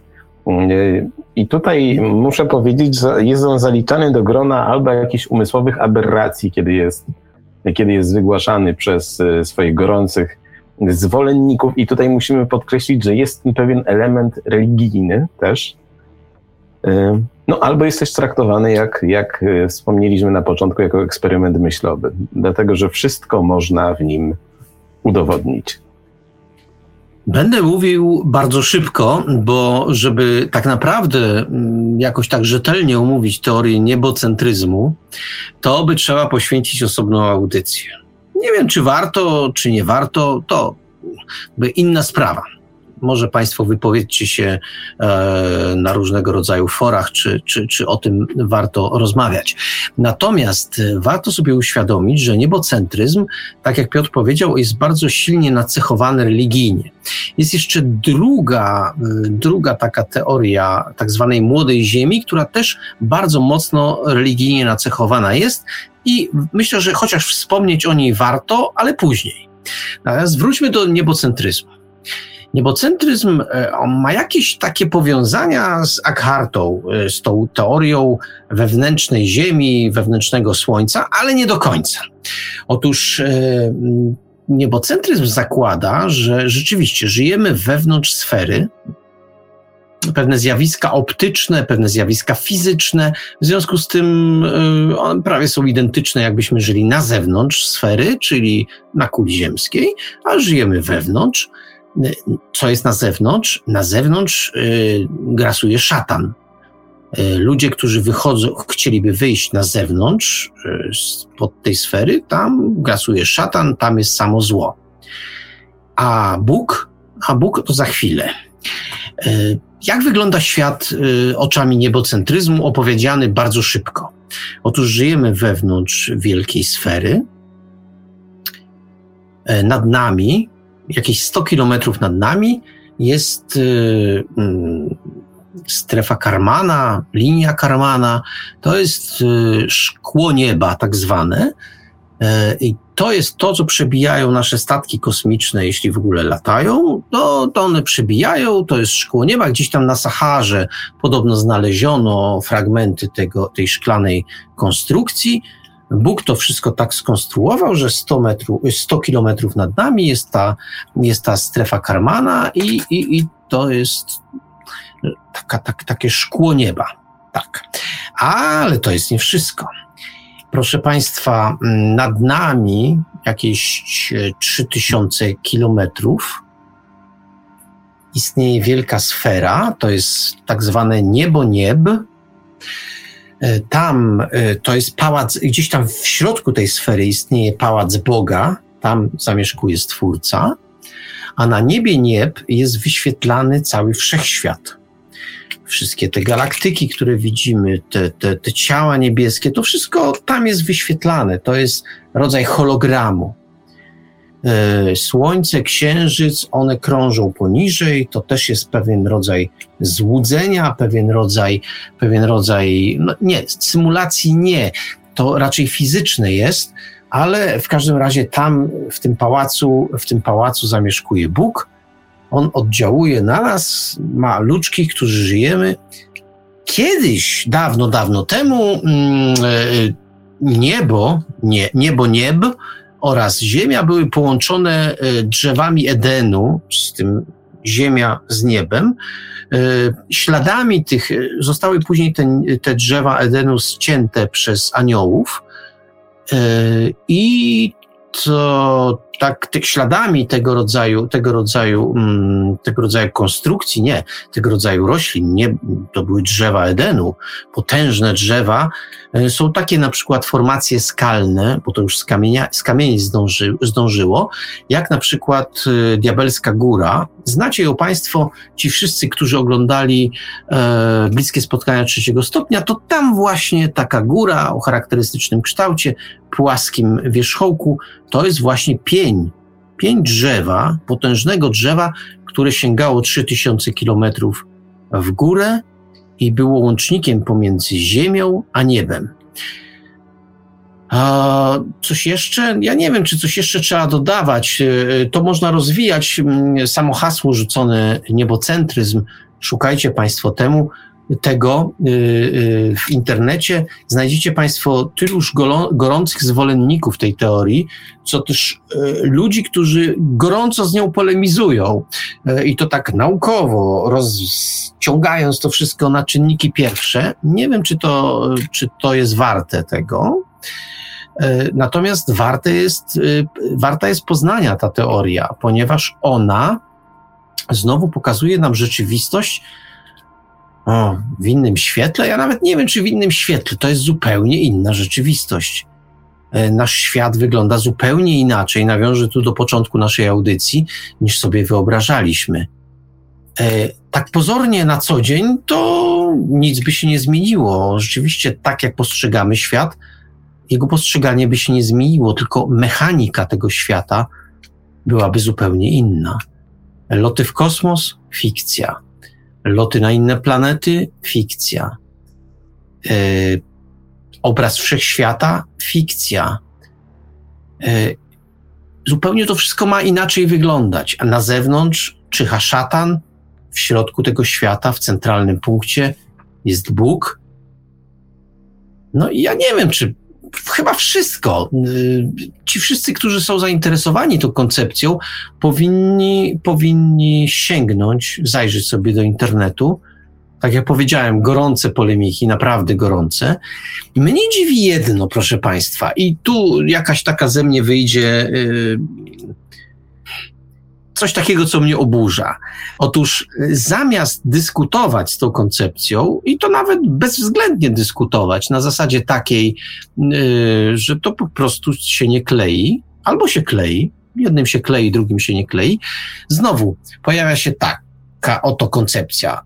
To wszystko, co tu przez Państwu przedstawiłem, to bzdury, głupoty, co więcej, szkodliwe głupoty, i nie ma co w ogóle z tym dyskutować. W związku z tym nie będziemy z tym dyskutować, nie będziemy podważać najprostszych tez, które są stawiane przez niebocentrystów, bo nie, bo nie będziemy z... No właśnie, właściwie dlaczego? Skoro to jest teoria tak kompletnie odjechana i tak kompletnie głupia, to dyskutujmy z nią, pokazujmy krok po kroku, że ona nie ma sensu. Bo niebocentryści potrafią pokazać tu cudzysłów pokazać, ale potrafią mm, przekazywać w swoich, y, w swoich informacjach w internecie, że na przykład loty w kosmos, loty rakiet to wszystko fikcja, to bzdura i tak dalej, i tak dalej, wielki spisek. To zamiast z tym dyskutować, ktoś powie, no ale z idiotami się nie dyskutuje. No, przepraszam Państwa bardzo, ale ja jestem przyzwyczajony jednak do innej koncepcji. To znaczy, yy, jeśli chcesz komuś udowodnić, że jest niespełna rozumu, to mu to po prostu pokaż, zamiast go wyzywać od najgorszych. Jestem jednak zwolennikiem takiej koncepcji. Tymczasem e, sposób dyskutowania z niebocentrystami przypomina mi jednak rodzaj hejtu albo rodzaj nawalanki. To nie ma sensu. Raczej umoc, umacniacie Państwo ludzi przekonanych do niebocentryzmu w tym, w tym poglądzie, tymczasem warto z nimi dyskutować. E, warto w sensie poznawczym a może to jest moje złudzenie takiego, takiego człowieka, który uważa, że rozmawiać można o wszystkim, tylko byle to trzymało się pewnych zasad. Tu od razu powiem, że e, niebocentryści też mają swoje za uszami, bo oni też skłonni są wyzywać wszystkich, którzy myślą inaczej, jako mówić o nich jako o wysłannikach szatana, o ludziach zwiedzonych, o ludziach, którzy nie mają pojęcia o tym, jak świat wygląda. W związku z czym to wart pac pałaca, to znaczy to e, jakby z jednej i z drugiej strony sypią się no, łagodnie powiedzmy obelgi. Tymczasem y, sama koncepcja niebocentryzmu, ona mm, jest taka bardzo epicka, bardzo taka, e, już pomijam to, że zaangażowana, bo jest religijnie jak najbardziej zaangażowana, gdzieś tam jest Bóg, jest, jest pałac Boga. No, warto po tę koncepcję sięgnąć, żeby się z nią zapoznać. Niekoniecznie należy, w, należy się z nią z nią zachwycić, ale warto ją poznać. Mówiłem wcześniej o tym nacechowaniu religijnym. No takim nacechowaniem religijnym e, cechuje się również hipoteza, no różnie to jest nazywane, ale bardzo często znajdzie się pod hasłem w internecie hipoteza młodej Ziemi. To jest e, hipoteza, która mówi, to ona dotyczy głównie mm, teologii e, protestanckiej. Bardzo popularna jest, bardzo popularna jest w Stanach Zjednoczonych. Tam się twierdzi, że Biblię należy odczytywać literalnie. To znaczy, że Ziemia ma około tam, troszeczkę ponad 6 tysięcy lat.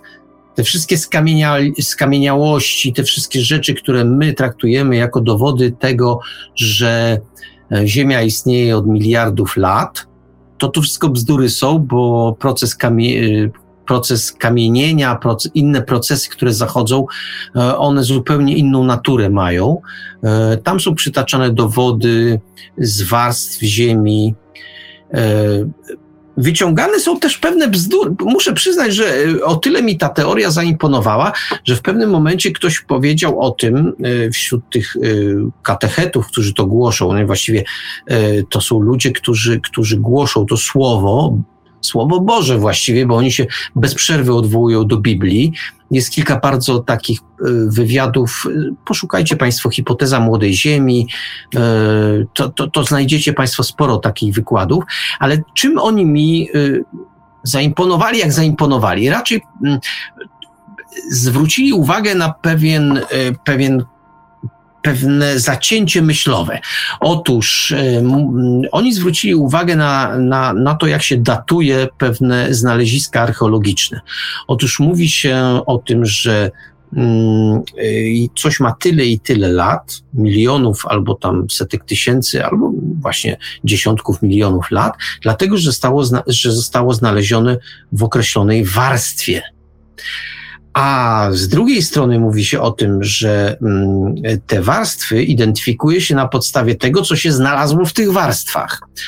Oni zwracają uwagę na pewne takie zapętlenie się. Ja sądzę, że to zapętlenie się, nie analizowałem tej sprawy dogłębnie, że to zapętlenie się jest raczej um, skutkiem pewnych skrótów myślowych stosowanych przez na przykład archeologów, czy y, ludzi zajmujących się geologią, czy innymi naukami pokrewnymi.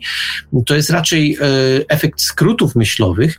Niemniej jednak wyznawcy młodej ziemi zwracają na to uwagę, że czasami, jeśli coś, chce się komuś coś wytłumaczyć, to nie warto posługiwać się skrótami myślowymi, tylko warto pewne rzeczy tłumaczyć yy, dogłębnie, od początku do końca, bo skróty zawsze powodują, albo na ogół powodują, że pewne rzeczy nam umykają i w związku z tym to jest pole do popisu właśnie chociażby dla mm, ludzi, którzy wiedzą, wierzą w teorię młodej Ziemi.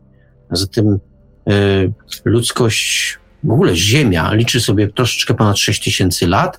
Y, I oni potrafią wytłumaczyć, proszę Państwa, wszystko. To, że kiedyś ludzie żyli po 900 lat, Matuzalem, Noe i tak dalej, to wynik tego, że kiedyś w atmosferze ziemskiej było więcej tlenu, a tlen powodował, że ludzie byli długowieczni. I właściwie jak się z, z, nimi rozmawia, jak rozmawia, bo nie rozmawiałem, ale jak się słucha tych wykładów, to właściwie każdy element rzeczywistości oni potrafią wytłumaczyć. Tu znowu weźmy to wytłumaczyć w cudzysłów, ale jednak potrafią odnieść się do określonych elementów rzeczywistości. I ja znowu mam pretensje, może głupi jestem, no może, ale mam pretensje do naukowców, że nie stać ich na tyle samozaparcia, żeby w sposób racjonalny z tym dyskutować. Okej, okay, mówicie, że coś jest tak, to ja mam swoje argumenty, że tak wcale nie jest, jak mówicie. Nie, po prostu w pewnym momencie uznano, że ludzie niebocentryści to są debile, to są kretyni, to są ludzie, którzy w ogóle nic nie wiedzą o świecie, nie będziemy z nimi dyskutować. Wbrew pozorom, proszę Państwa, to tylko napędza zwolenników e, takiej teorii. Podobnie jak w przypadku Młodej Ziemi. To również napędza zwolenników tej teorii, bo skoro naukowcy nie chcą się na dany temat wypowiadać, to znaczy, że mają coś do ukrycia. To jest taki sposób myślenia bardzo charakterystyczny dla teorii spiskowych. Ja nie mam nic do teorii spiskowych, tylko powtarzam pewien, pokazuję pewien mechanizm. Skoro naukowcy nie chcą na dany temat mówić, a znaczy się, że czegoś nie wiedzą, coś chcą ukryć, no może nie może jednak jest zupełnie inaczej. Tylko tak naprawdę znowu naukowcy winni są temu, że mm, dzielą ludzi na mądrych, głupich. To już samo to jest głupie.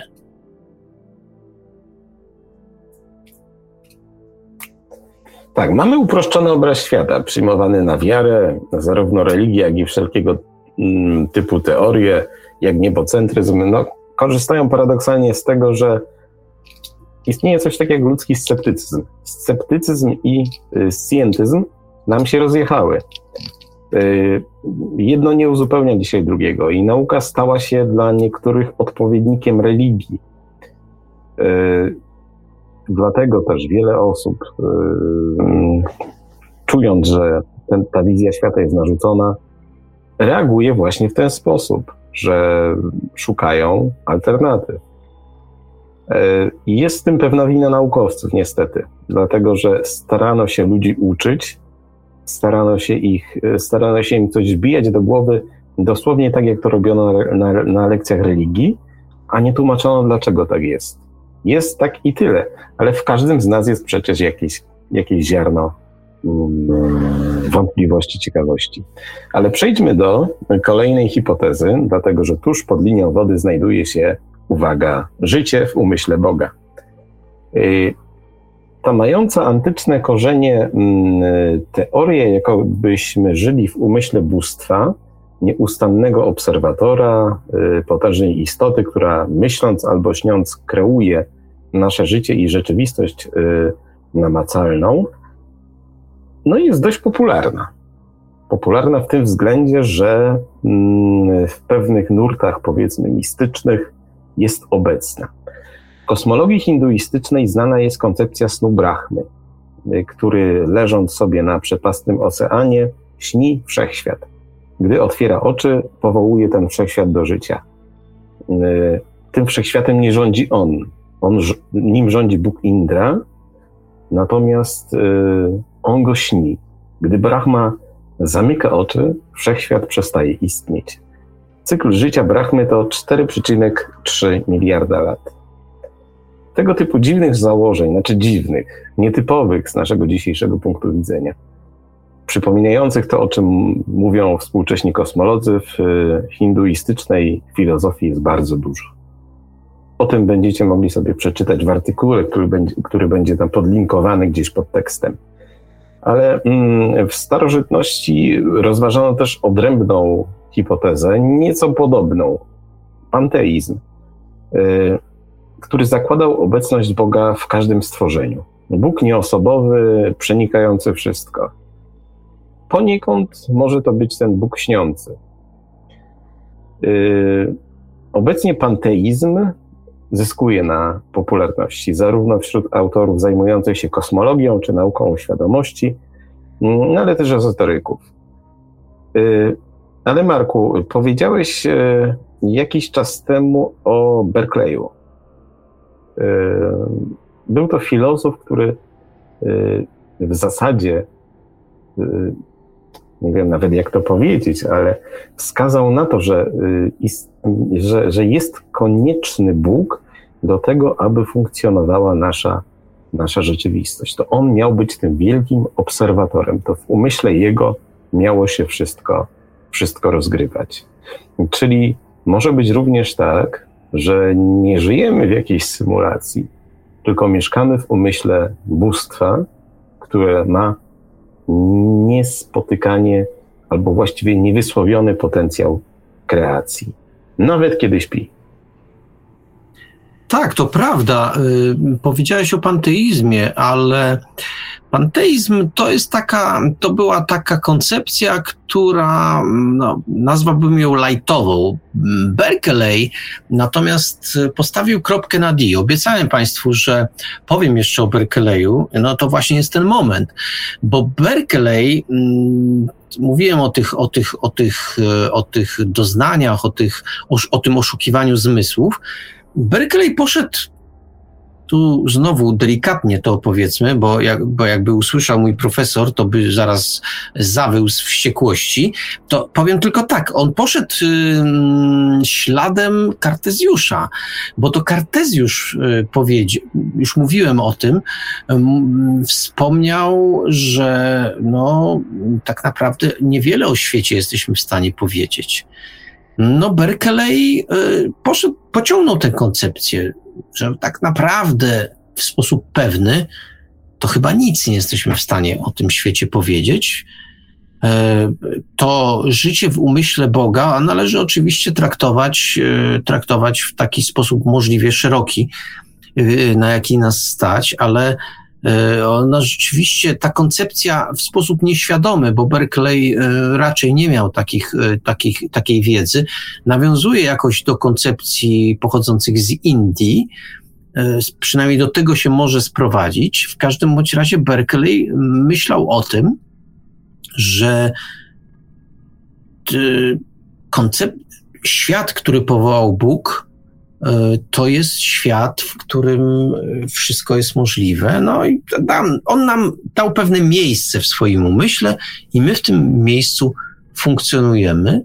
Nie ma co tej koncepcji e, e, jakby specjalnie rozszerzać, ale w tych samych czasach, ja zwrócę Państwu uwagę na to, e, w tych samych czasach, kiedy żył Berkeley, mniej więcej w tych samych czasach, mówiono o tym, e, jakby starano się zracjonalizować to, czy ten Bóg istnieje, czy nie istnieje. No już część, e, część filozofów zdawała sobie sprawę, że coś takiego jak dowody, ale w sensie logicznym dowody na istnienie Boga są niemożliwe, to, co nazywamy dowodami e, na przykład Tomasza, czy, czy, czy późniejszymi, nawet Kant próbował takie dowody skręcić, one w gruncie rzeczy nie mają logicznej, e, logicznego takiego statusu dowodów.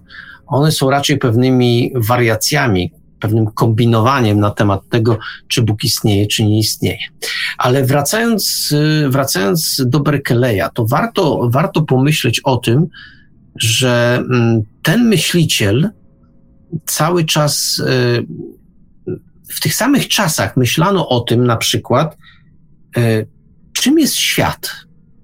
I taka sławna z tamtych czasów koncepcja pochodzi, y, pochodzi na, jakby odwołuje się do tego, gdyby Państwo żyli na bezludnej wyspie i chodzicie sobie codziennie brzegiem tej bezludnej wyspy i pewnego dnia znajdujecie na na brzegu zegarek. No i kombinujecie sobie, no y, co to jest takiego ten zegarek? Załóżmy, że nie jesteście y, owocem cywilizacji, tylko od początku żyjecie na tej wyspie, ale spotykacie coś takiego, co jest dziwne. Niby metalowe, no nie bardzo wiecie, co to w ogóle jest, ale zegarek. I Macie Państwo do wyboru y, dwie koncepcje. Albo ten zegarek powstał samoistnie, sam z siebie, albo też został powołany przez jakąś wyższą istotę. Bardzo trywializuję, ale to był jeden z takich dowodów nie wprost, a raczej takich, takich, takich myśli, takich koncepcji, która odwoływała się do tego, czy ten nasz świat, który jest jak ów zegarek, niezwykle skomplikowany, niezwykle złożony, mógł powstać od tak sobie. I ja już widzę y, to, Państwa reakcje. Ci, którzy opowiadają się za jedną stroną i za drugą stroną, mają skrajnie różne, skrajnie różne reakcje. Jedni, oczywiście, że mógł powstać, tak. tak.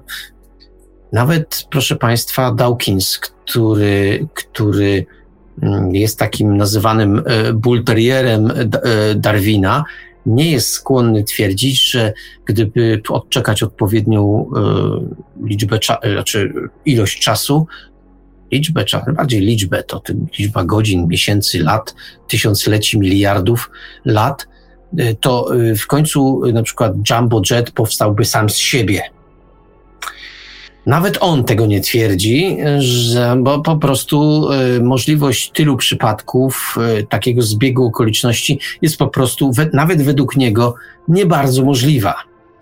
Dawkins, ale Dawkins nie jest wariatem. On y, do pewnych rzeczy podchodzi bardzo racjonalnie i ta jego koncepcja, można się z nią zgadzać albo nie zgadzać, ale trudno powiedzieć, że jest oderwana od rzeczywistości. Dlaczego ja tak wszystko komplikuję Państwu w tej chwili? Otóż Znowu odwołam się do początku naszej audycji. My jesteśmy przyzwyczajeni, że nasz świat jest taki, jaki jest. On, to jest oczywisty.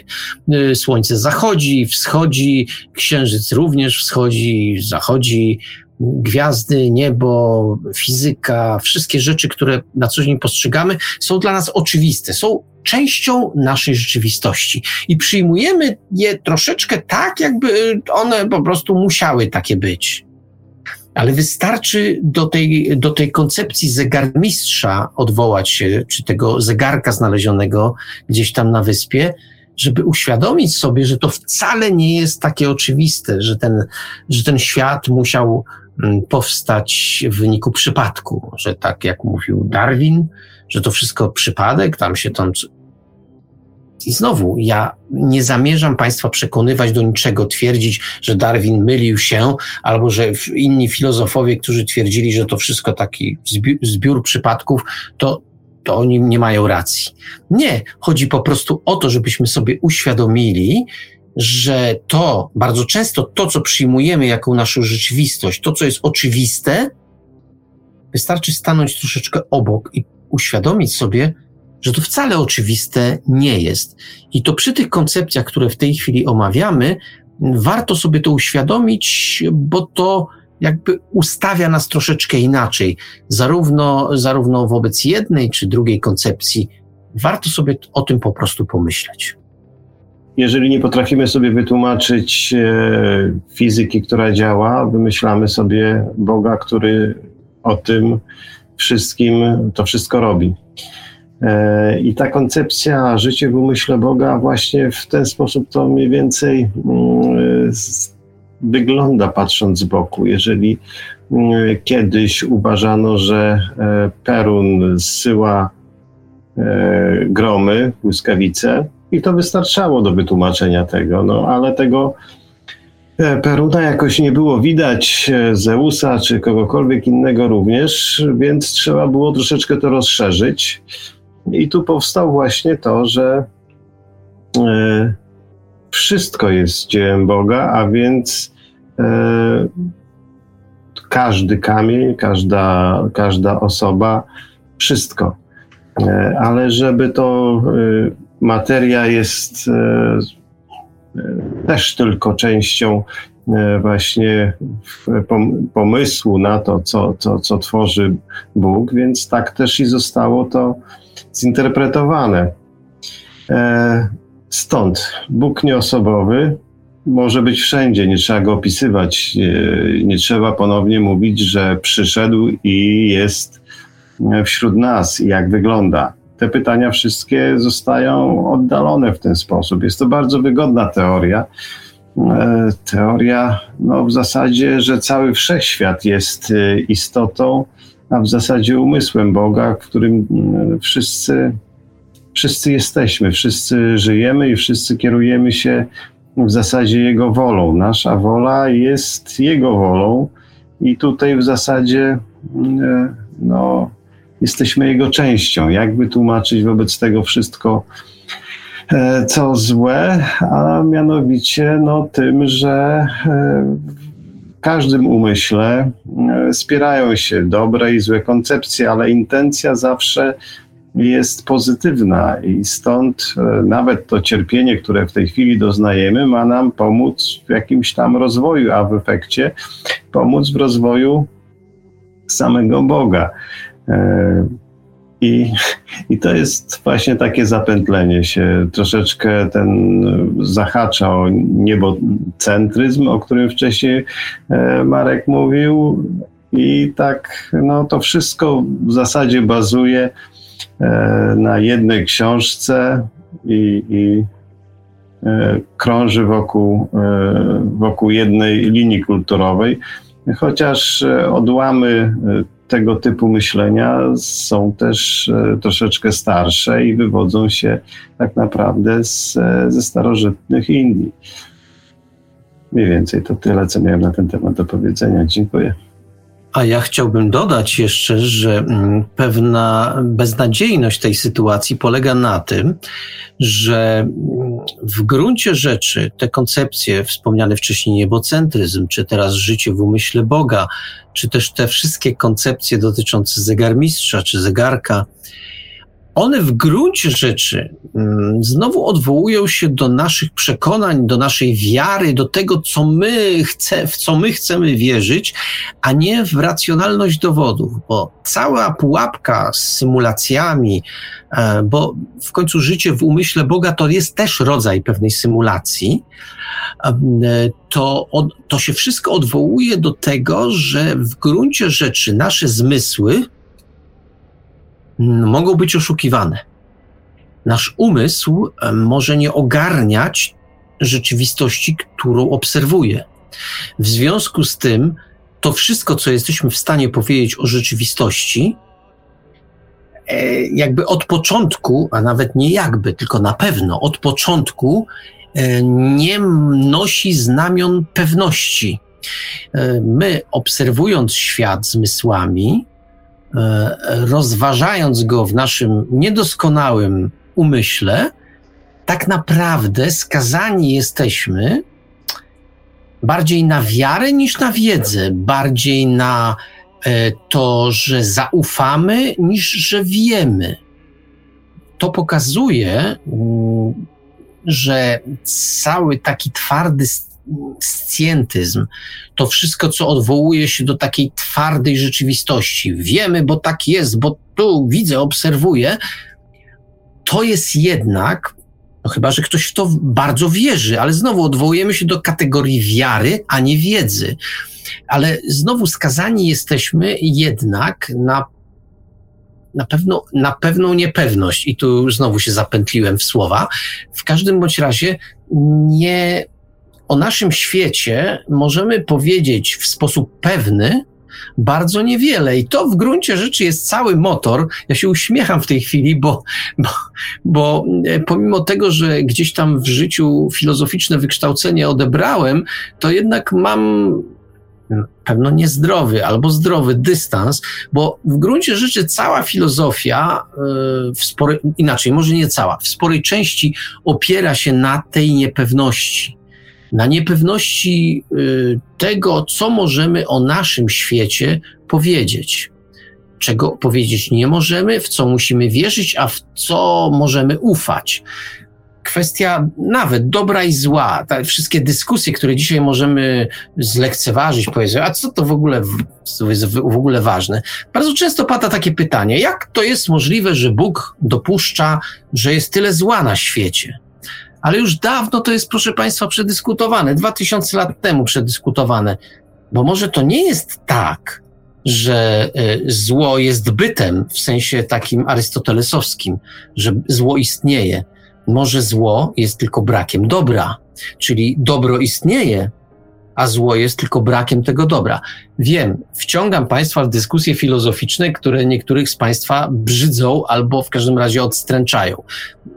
Nie mam takiego celu. Chodzi mi po prostu o to, żeby pokazać, że wtedy, kiedy jesteśmy tacy pewni naszych obserwacji, tacy pewni realności tego świata, tego, że możemy go dotknąć, zważyć, zmierzyć, ja zawsze podchodzę do tego ostrożnie.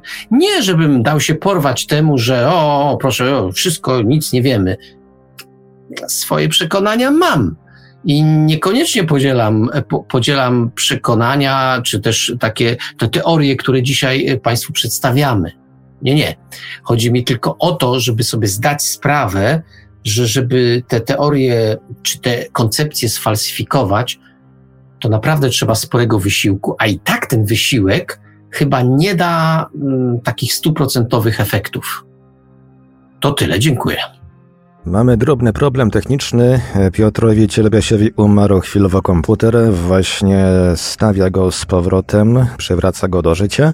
To póki Piotra nie ma, mm, przejdźmy do kolejnej części, mm, do kolejnej części naszego iceberga, tam jest napisane hasło e, mózg w naczyniu.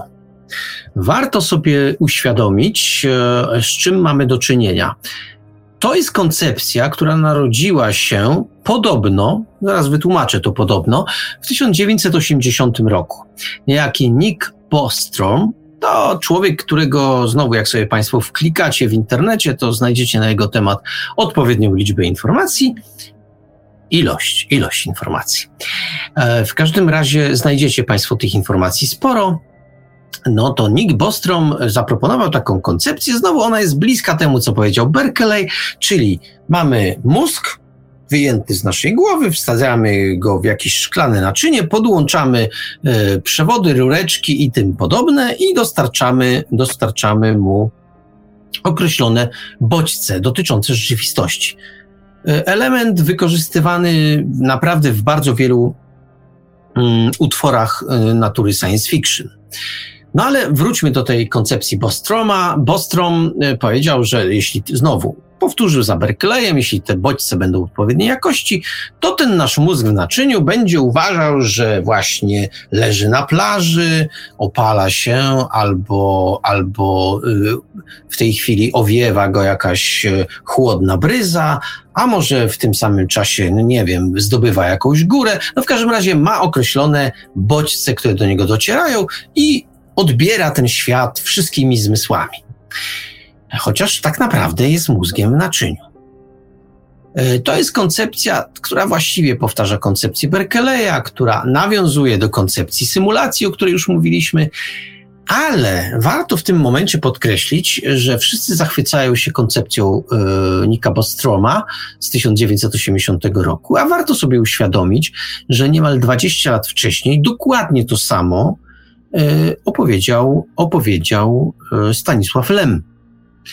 Problem polega na tym, że mm, to, zaraz powiem, jakie to utwory, jakim to utworze było. E, w każdym razie mm, to była ze wspomnień Jona Tichego, pod, y, pierwsza część, y, profesor Korkoran, skrzynie profesora Korkorana i w, tych, w tym opowiadaniu zaraz o tym opowiadaniu opowiem, ale w każdym razie to opowiadanie powstało gdzieś tak w okolicach roku 1960. No ale Lem, e, pomimo że był pisarzem mocno tłumaczonym i bardzo znanym na świecie, to opowiadania e, składające się na ten tom, e, dzienniki gwiazdowe oraz jego kontynuacja, ukazały się w Stanach Zjednoczonych już po tym, jak e, Bostrom ogłosił swoją koncepcję. Czyli znowu cały świat poznał koncepcję Bostroma, a koncepcji Lema nie poznał, bo go nie, w odpowiednim czasie nie przetłumaczono. Ja co prawda dosyć wątpię, żeby Nick Bostrom nie zdawał sobie sprawy, że taka teoria symulacji no, że ona nie funkcjonuje. Wcześniej takie, takimi koncepcjami na jego rynku językowym na przykład y, posługiwał się znany Państwu pisarz e, Philip Dick. On bardzo podobne koncepcje lansował nie wierząc w dodatku w to, że Lem jest realną postacią, ale to inna teoria spiskowa. Natomiast Lem 20 lat wcześniej przed Bostromem taką koncepcję sformułował, on to w tym właśnie tej opowieści o profesorze Korkoranie dokładnie o tym powiedział, że istnieją, że istniał świat, w którym istniały skrzynie, skrzynie, do których podłączono cały szereg bodźców, wszelkich bodźców, które odbierane są przez człowieka. I w związku z tym, pomimo, że te mózgi, te świadomości żyły sobie w skrzyniach, to one jednak przeżywały ten świat, jako on byłby realny.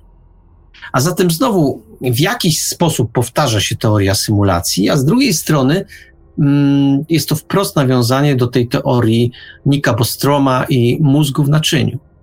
Znowu, mm, macie Państwo takie wrażenie, że déjà vu się pojawia, czyli znowu mówimy o symulacji, bo to, to w istocie jest symulacja, kiedy do tego mózgu w naczyniu podłączamy określoną, e, określoną ilość e, bodźców, które tworzą, e, tworzą symulację, a właściwie tworzą pewną rzeczywistość ta, ta rzeczywistość dla tych mózgów, czy to w naczyniu, czy w skrzyniach, jak u Lema, e, ona będzie tak samo prawdziwa, jak prawdziwa jest rzeczywistość dla nas. Oni również będą stali na brzegu morza, będzie ich owiewała chłodna bryza, będą się kąpali w tym morzu ciepłym albo zimnym, będą zdobywali góry, będą przeżywali miłość, będą i tak dalej, i tak dalej.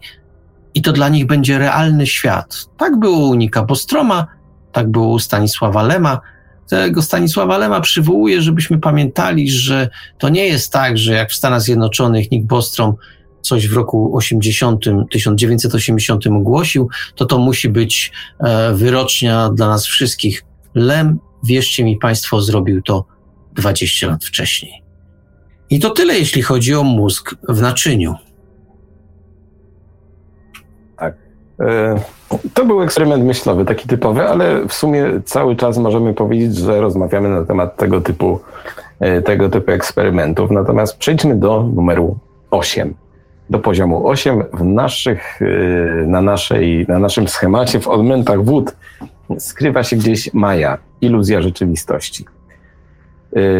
Maja, iluzja bądź ułuda rzeczywistości to wywodząca się z hinduizmu koncepcja yy, mówiąca o tym, że nasza rzeczywistość jest przysłonięta swego rodzaju zasłoną, yy, której nie da się obejść ani przeniknąć. Wszystko, co widzimy, jest iluzją. Prawdziwa rzeczywistość nie istnieje. Znawca hinduizmu Joseph Campbell tak ją charakteryzował. Cytuję. Termin ten odnosi się zarówno do siły, jaka tworzy iluzję, ale także do samego fałszywego obrazu. Oznacza to, że, że w sferze tych e, kosmologicznych zasad e, Maja posiada moc e, skrywania tego, co, co jest rzeczywistością z jednej strony, ale jest też swego rodzaju projekcją. Jak to w hinduizmie bywa, panowie, nie mamy jedne, jednego wniosku, czym to jest. Koncepcja jest taka, rzeczywistość jest nie do przeniknięcia. To, co widzimy, jest tylko naszym obrazem, ułudą. Natomiast te mechanizmy, które działają na, na to, żeby się rzeczywistość tworzyła, są nie do ogarnięcia przez ludzki mózg. Y, jeden z y, bardzo znanych joginów, Paramahansa Yogananda, y, pisał o Mai jako takiej kosmicznej hipnozie, która mm, skrywa, no można tak powiedzieć, jednie jakąś monadę rzeczywistości. Zacytuję jego opinię. Niech człowiek pojmie filozoficzną prawdę, że nie ma materialnego wszechświata. Jego osnowa i elementy to jedynie iluzja, maja, postulował.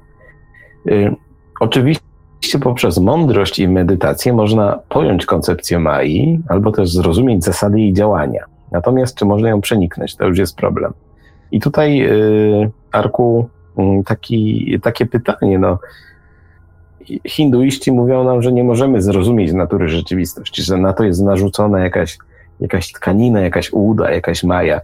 No ale o tym samym chyba mówi nam współczesna kosmologia, że z jednej strony poruszamy się w jakimś materialnym świecie, ale mm, gdybyśmy chcieli zrozumieć jego zasady zarówno od strony tej mikro, od strony mikroświata, jak i od strony tego świata makro, którego oczywiście nie mamy pełnego obrazu, no to jesteśmy strasznie skonfudowani. Nie wiemy w zasadzie, gdzie się poruszamy. Jesteśmy po środku obrazu, i, I tak naprawdę wiemy tylko to, co jest, y, y, czego dotkniemy. No i tak mniej więcej jest, jeżeli popatrzymy nawet na e, zielone rośliny, e, wyglądają, że są zielone, a tak naprawdę e, one odrzucają od, e, od siebie ten kolor widma i dlatego widzimy ten inne pochłaniając, dlatego widzimy akurat kolor zielony jeśli byśmy zapalili światło o kolorze właśnie zielonym nad roślinami, wyłączając wszystkie inne e, widma, e, roślina, e, zagłodzimy roślinę. Ona nie będzie nam rosła. A zatem jest to jedna z form właśnie mai, czyli ułudy. Żeby tą koncepcję, tą hinduistyczną właśnie w pełni zrozumieć, właśnie ten przekaz na naszą rzeczywistość, powodu tego, tego całego zdarzenia, byśmy musieli znać e, właśnie całe widmo światła i zrozumieć jego, jego działanie. To jest taki najprostszy przykład. Tak mniej więcej działa Maja. Jesteśmy, e, no, można powiedzieć, parę sentencji przyłoży, wyłożyć, że, że właśnie życie jest e, snem, a sen przebudzeniem tego typu. Bardzo często można było można spotkać w e, jakichś właśnie e, tekstach tłumaczonych z języka hindi. Przy czym też należy wspomnieć o tym, że na początku tych tłumaczeń dokonywali Anglicy. Niezrozumienie no, tej koncepcji całej powoduje bardzo duży bardzo duży galimatias e, umysłowy. To jest naprawdę e, brak, brak słów na właściwe przełożenie tych terminów. Dopiero w momencie, kiedy e, jogini zaczęli, jogini, czy ludzie oświeceni raczej, zaczęli pisać w języku angielskim, potrafili wyjaśnić to, co naprawdę im chodzi. Skąd, stąd ludzie właśnie pokroju Shiramana, e, Shiramana Maharishiego e, bardzo dużo, e, bardzo dużo udostępnili wiedzy właśnie o ludzi oświeconych dotyczących iluzji rzeczywistości, przyczyn skutku, jakichś tam właśnie zdarzeń i tego typu rzeczy. To jest naprawdę E, cała, cała zjednoczona koncepcja zarówno powstawania świata, powstania świata, tak jak Piotr wcześniej przewodziłeś właśnie e, słowa o Brahmie, który e, śpiąc tworzy, tworzy wszechświaty. Jest cała koncepcja, którą my, ludzie właśnie Europy Zachodniej, próbujemy zrozumieć. Jest e, naprawdę bardzo, bardzo rozległa wiedza. Może kiedyś się uda to i koreluje to z e, najnowszymi odkryciami e, właśnie z zakresu powstawania materii, samej materii, budowy wszechświata, tego w mikroskali, jak i w makroskali. Że naprawdę, skąd oni to wiedzieli tyle, tyle czasu, tyle lat temu, naprawdę ciężko jest to pojąć. Dziękuję. Dzięki. Tutaj się odnosimy troszeczkę do tego artykułu z Nieznanego Świata, do którego link znajdziecie pod spodem.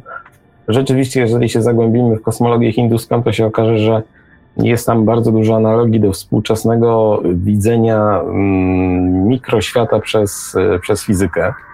No ale Marku, Maja to jest taka mm, bardzo dwoista koncepcja, bo z jednej strony ona nam mówi taką prawdę, no w sumie o której cały czas mówimy, że nie sposób przeci- prze- przeniknąć tej pierwotnej natury, natury świata i wszechrzeczy.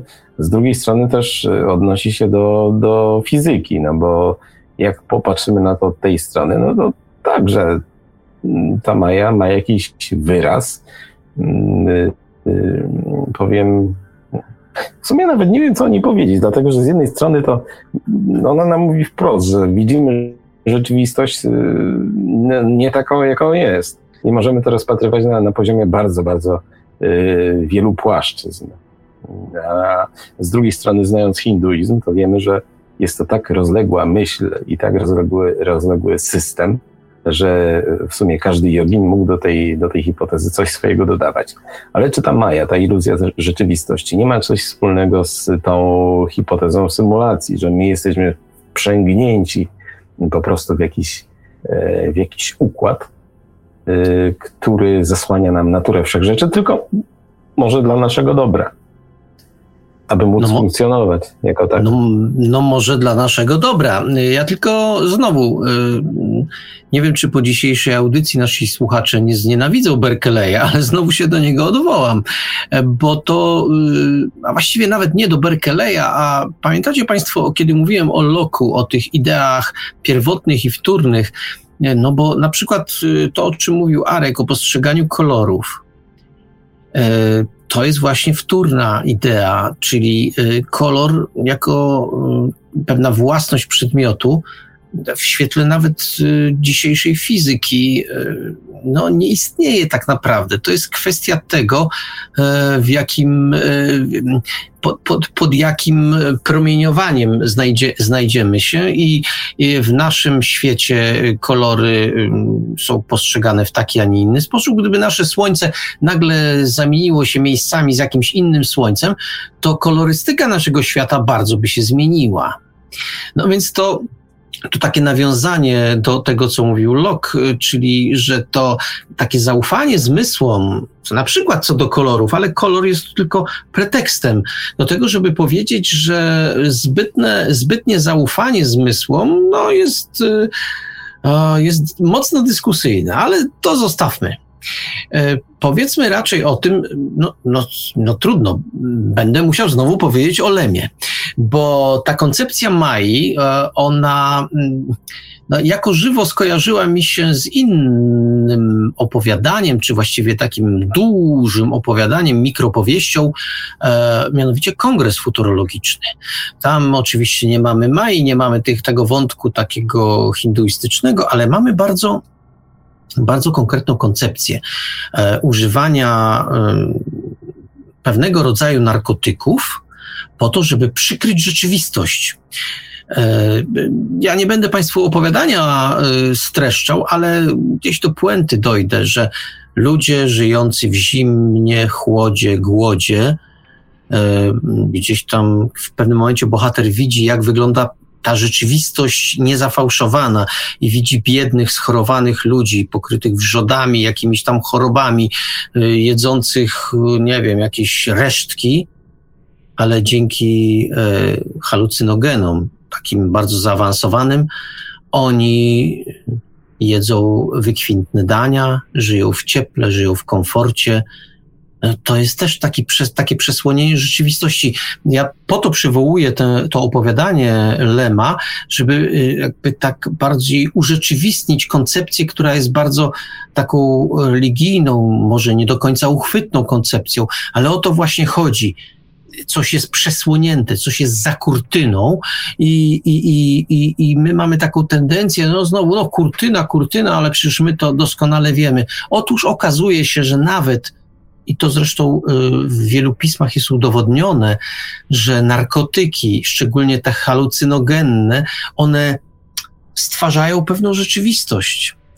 Y, I my powiemy sobie, no ale ona jest taka nierzeczywista rzeczywistość, bo to taka ulotna. No to jest kwestia tego, jak, y, jak silny, jak totalny jest narkotyk. Lem zaproponował narkotyk totalny, który absolutnie odcina nas od rzeczywistości, dając nam rzeczywistość nową. E, I to jest tylko kwestia, proszę Państwa, znowu oszukania zmysłów. Oszukujemy zmysły, dostajemy taką rzeczywistość, jaką, jaką chcą nam zaserwować. I znowu e, bardziej chodzi o koncepcję, o odwołanie się do tej koncepcji Mai, czyli mamy kurtynę, która nam przysłania tę prawdę o świecie, a dostajemy to, co jest wyświetlane czy też pokazane na kurtynie, i w to wierzymy tak naprawdę. To jest nasz świat. To, co widzimy na kurtynie, to, co jest na niej wyświetlane, to, co chcą, żebyśmy zobaczyli, a to, co jest za kurtyną, jest dla nas niedostępne. To tak trywializując bardzo mocno, ale jednocześnie przybliżając koncepcję Mai, to tyle bym powiedział. Tak. Y, na to wpływa bardzo wiele, wiele rzeczy, na przykład nasze personalne doświadczenia, na przykład to, y, no, kim jesteśmy chociażby, ale gdyby spojrzeć na tą hipotezę Mai przez perspektywę dzisiejszych odkryć, no to też otrzymamy taki obraz, że no w sumie my tutaj sobie egzystujemy w świecie makro, natomiast gdzieś tam w świecie, w świecie mikroskopowym Mm, mamy do czynienia ze zjawiskami, które absolutnie się nie przekładają na, nasz, na naszą rzeczywistość. I to też jest bardzo interesujące, bo kiedy Maja nam mówi, że rzeczywistość nie jest taka, jak jest, y, to dochodzimy do wniosku, że zaglądając w jej tryby, pogubimy się, jednym słowem. Ale przechodzimy do koncepcji numer 9, dlatego że, że musimy troszeczkę przyspieszyć. Im, Im głębiej, tym oczywiście ciekawiej w naszym icebergu. Mm, a numer 9 to eksperyment historyczny ludzi z przyszłości. Chodzi tutaj o taki wariant hipotezy symulacji, który mówi, że nasza rzeczywistość mogła zostać zapoczątkowana przez naszych super mm, rozwiniętych potomków, którzy puścili w ruch symulację swojej własnej przeszłości. Yy, tylko po to, żeby sprawdzić, jak mogła ona przebiegać, jak się mogły kształtować pewne yy, zjawiska i procesy historyczne. Może nawet ją filmują, kto wie. ale że możemy mm, tutaj jedynie spekulować, to yy, pojawia się wniosek, no dobrze, ale czy my na pewno jesteśmy, jesteśmy takim, jakby to powiedzieć, ostatecz, ostateczną wersją ich dziejów, tak? A może to wszystko gdzieś poszło w bok, może jesteśmy po prostu jakimś odstrzałem od tej, od tej głównej symulacji. Jakkolwiek by nie było, yy, tego typu yy, symulacja mogłaby pomóc naszym, naszym potomkom, ludziom z przyszłości w odpowiedzi na szereg pytań. Na przykład tych dotyczących rozwoju cywilizacji i praw, jakie nią zarządzają. Yy, cykliczność pewnych procesów, yy, no bo przecież historia lubi się powtarzać, może wskazywać Marku na fakt, że rzeczywistość no jest symulacją, którą zaprogramowano tak, by koniec końców te procesy powtarzając się doprowadzały do, do upadku naszej cywilizacji. No, czy twórcy tego programu muszą z, na, z naszej perspektywy być bogami, czy też mogą być y, tak naprawdę istotami tylko o stopień bardziej zaawansowanymi od nas, bo y, tak naprawdę z, moralnej perspektywy, no ten, taka wersja naszej rzeczywistości jako eksperymentu historycznego no, jest dyskusyjna. E, powiem tylko na początek tyle, że mm, zapamiętajcie Państwo y, to, co powiem za sekundę. Otóż y, to się przyda za, za jakiś kwadrans mniej więcej. Mózg matrioszka. I na razie tyle. Zostawmy to, to będzie na niższym poziomie. Natomiast ja bym połączył eksperyment historyczny ludzi z przyszłości e, z pozostałymi dwoma przypadkami, a mianowicie ludzie to boty i ludzie, uczestnicy gry, umierasz, wylogowujesz się. Już tłumaczę to wszystko zbiorczo. Otóż e, eksperyment historyczny ludzi z przyszłości to rzeczywiście jest pewna koncepcja, której my i znowu powtarzamy, to, to, że my sobie wyobrażamy, że żyjemy od 40 lat, a może żyjemy od dwóch sekund, a może y, tak naprawdę ta rzeczywistość została powołana w trakcie tej audycji. I Państwa wspomnienia z początku tej audycji są absolutnie wygenerowane, a dopiero od pewnego momentu to jest jakaś tam rzeczywistość to jest, y, to jest taka koncepcja, w której y, nieustannie gdzieś y, nasi potomkowie nieustannie symulują pewne, pewne, pewne historie, pewną rzeczywistość, pewne dzieje, żeby sobie zobaczyć, jakimi, jakimi to ścieżkami to wszystko podążało. Ale tę hipotezę, tę, tę koncepcję da się pogłębić. Wymieniłem tutaj mm, te dwie koncepcje, ludzie to boty i ludzie to uczestnicy gry. Tak, ale no może, tak. może na chwilę oddajmy głos Arkowi, bo zaraz okay. do, do, tych ludzi botów przejdziemy, bo to mm, też jest dość interesujące. Arko, jak myślisz, czy nasi, nasi odlegli potomkowie mogli sobie po prostu w pewnym momencie pomyśleć tak, stwórzmy zaawansowaną wersję gry y, Cywilizacja y, i y, puśćmy po prostu ten, ten film dziejów od początku. Z jednej strony brzmi to w miarę interesująco, Yy, no ale z drugiej strony trochę się gryzie z tym, yy, z tym faktem, że ktoś na tak dużym stopniu za, zaawansowania, że tworzy tkaninę naszej rzeczywistości nieodróżnialną w sumie od, no od czego? Od rzeczywistości, tak? Kieruje się tak błahymi przesłankami, bo tak naprawdę jeżeli chodzi o historię, jest to zestaw faktów, które wrzucone w komputer mogłyby nam dać pewnego rodzaju odpowiedzi. Czy trzeba po to Y, tworzyć symulację wszechświata. Jest coś takiego jak archeologia eksperymentalna, to znaczy polega to na tym, że odtwarza się e, życie, czy przedmioty, czy, czy całe, e, całe e, rzeczy, które, które były już wcześniej. Taką na przykład była wyprawa Kontiki, gdzie tam próbowano po, przepłynąć Atlantyk na papirusowych łodziach i to się powiodło.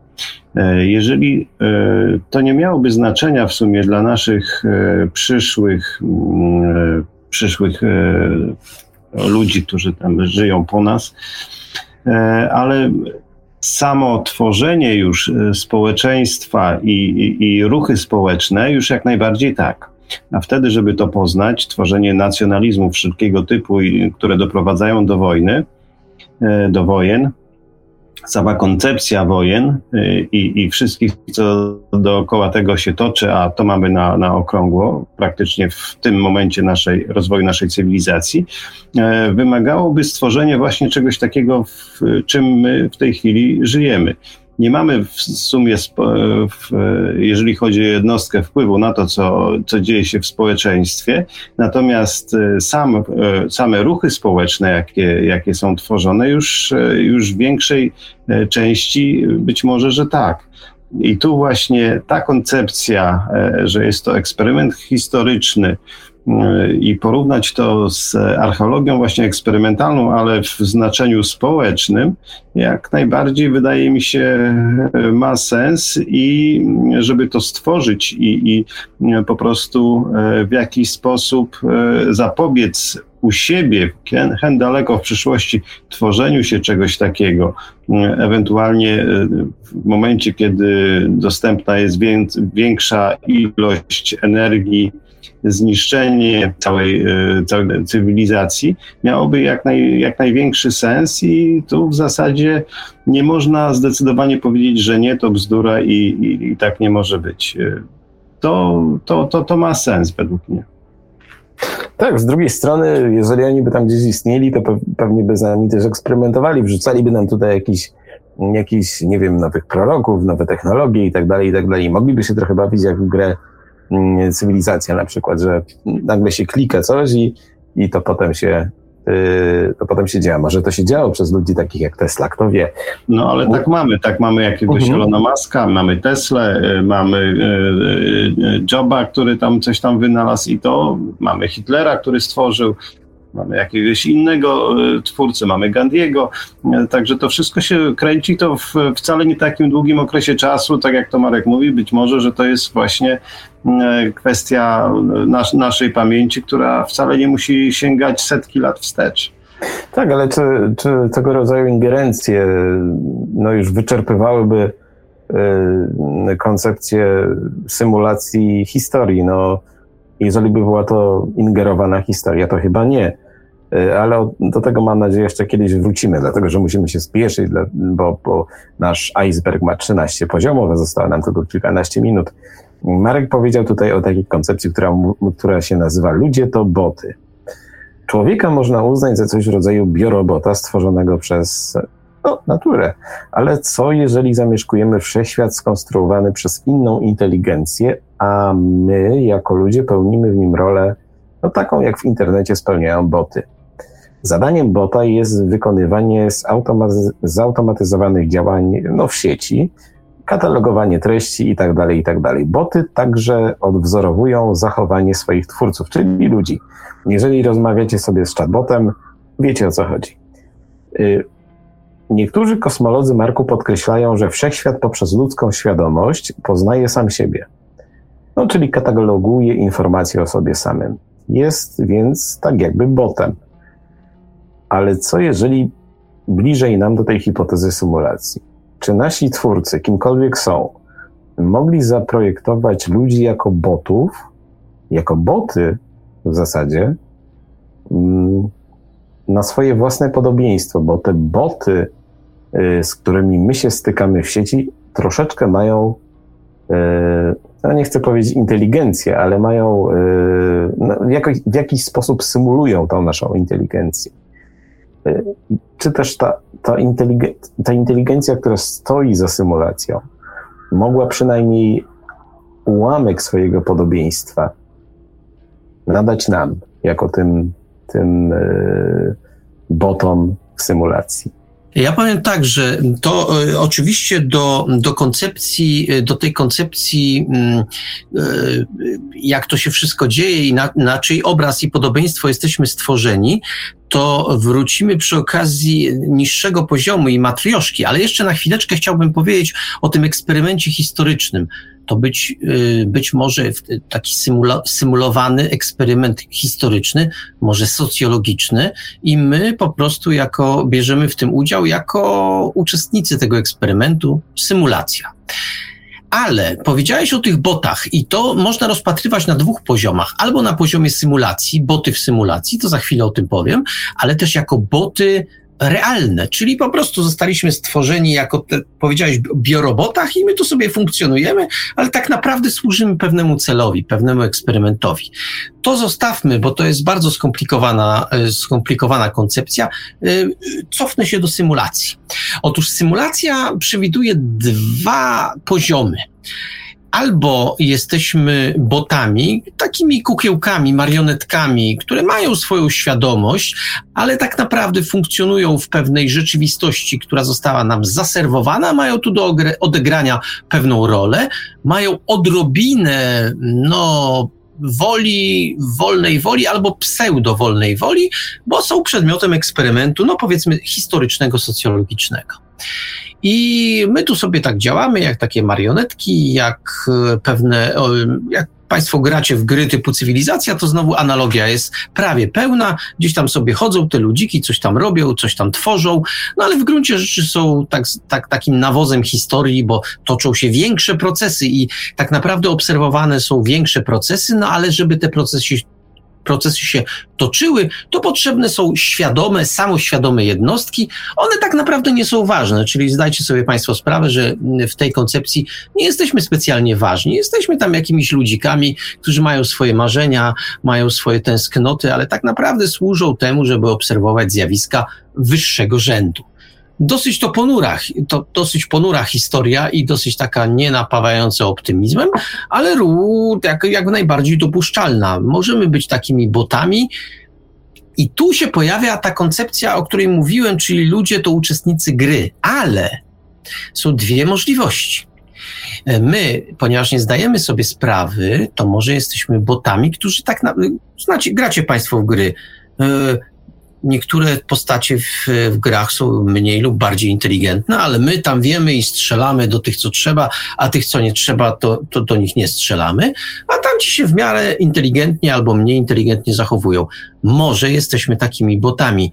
E, prawdziwi gracze są gdzieś przed nami ukryci. Oni mają świadomość tego, że grają yy, i tam nas odstrzeliwują, albo nie odstrzeliwują, albo yy, naszymi mm, dziejami manipulują i śmieją się. O, właśnie, ludzie, boicie się, że umrzecie.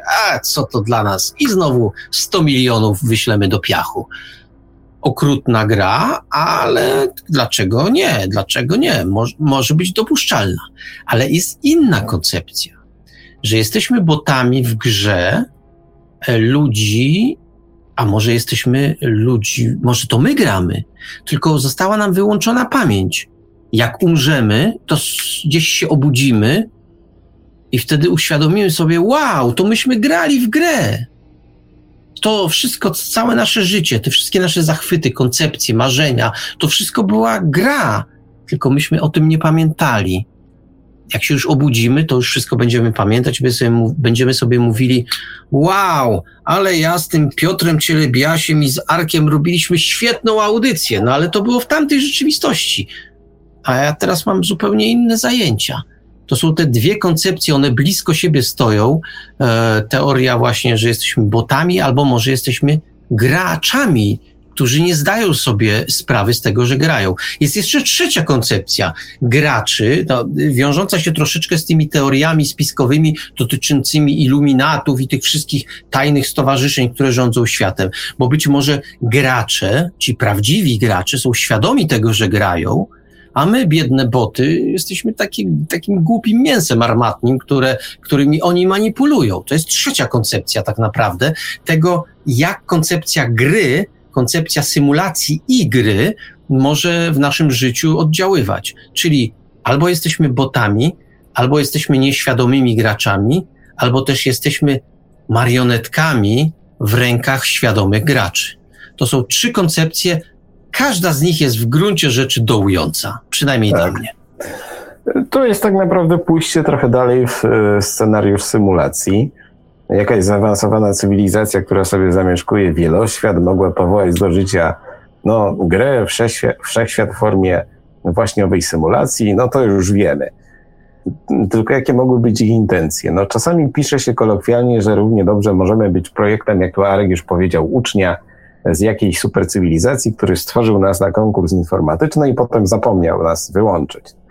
No ale co, jeżeli wszechświat to na, na przykład jest taka gra przeglądarkowa, tak, albo projekt rozrywkowy. Tak. Yy, taka strategiczna gra przeglądarkowa dla jakiejś supercywilizacji, superinteligencji, yy, w której to zaawansowane algorytmy kierują postaciami, czyli nami, a nasz bohater, no, umierając, wylogowuje się z systemu.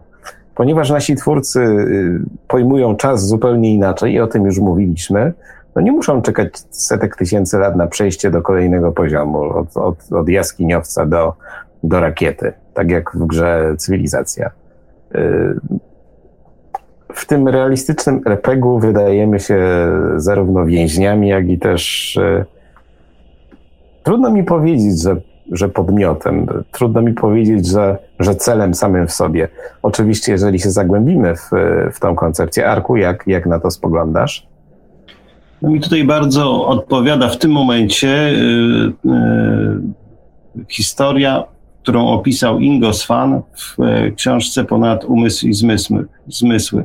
On w tych swoich astralnych podróżach e, udał się do świata, do Ziemi za ileś tam lat. Wszędzie był trawnik. E, ludzie, ludzie żyli podobnie jak e, w Matrixie, to znaczy byli e, podłączeni do różnych urządzeń które właśnie generowały im rzeczywistość. Czyli to, co, o czym mówiliśmy do tej pory mniej więcej tak, tak ta symulacja przebiegała, z tym, że każdy mógł wybrać sobie co jakiś czas e, e, awatara, czy może, może postać, którą chciałby przeżyć.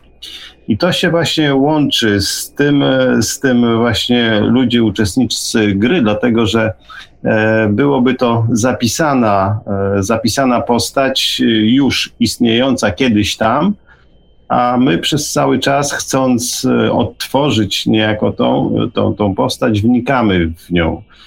E, nie możemy oczywiście nic zmienić e, w jej życiorysie, chociaż wydaje się, że mamy wolną wolę, ale kręcimy się wokół tych samych osób, wokół tych samych, tych samych problemów i w sumie, czy chcemy, czy nie chcemy, doprowadzamy do takiego samego rozwiązania. To się niczym nie różni tak naprawdę od e, bycia postacią e, w grze e, Sims, dlatego że no, tam też mamy pewnie z punktu widzenia tych botów, które tam, tam chodzą, możemy mieć pieska, mamy jakąś tam, zakładamy jakąś tam swoją rodzinę i jesteśmy po prostu wewnątrz systemu i nie jesteśmy w stanie dojść do tego, że jesteśmy częścią systemu, który, który e, generuje nam naszą sztuczną skądinąd rzeczywistość.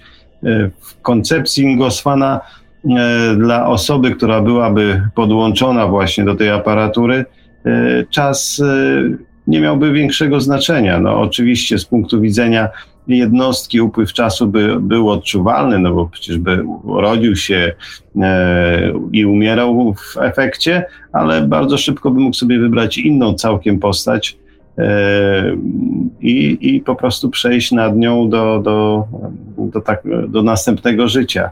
E, to też jest jakaś koncepcja, która, o którą no, należy wziąć pod uwagę.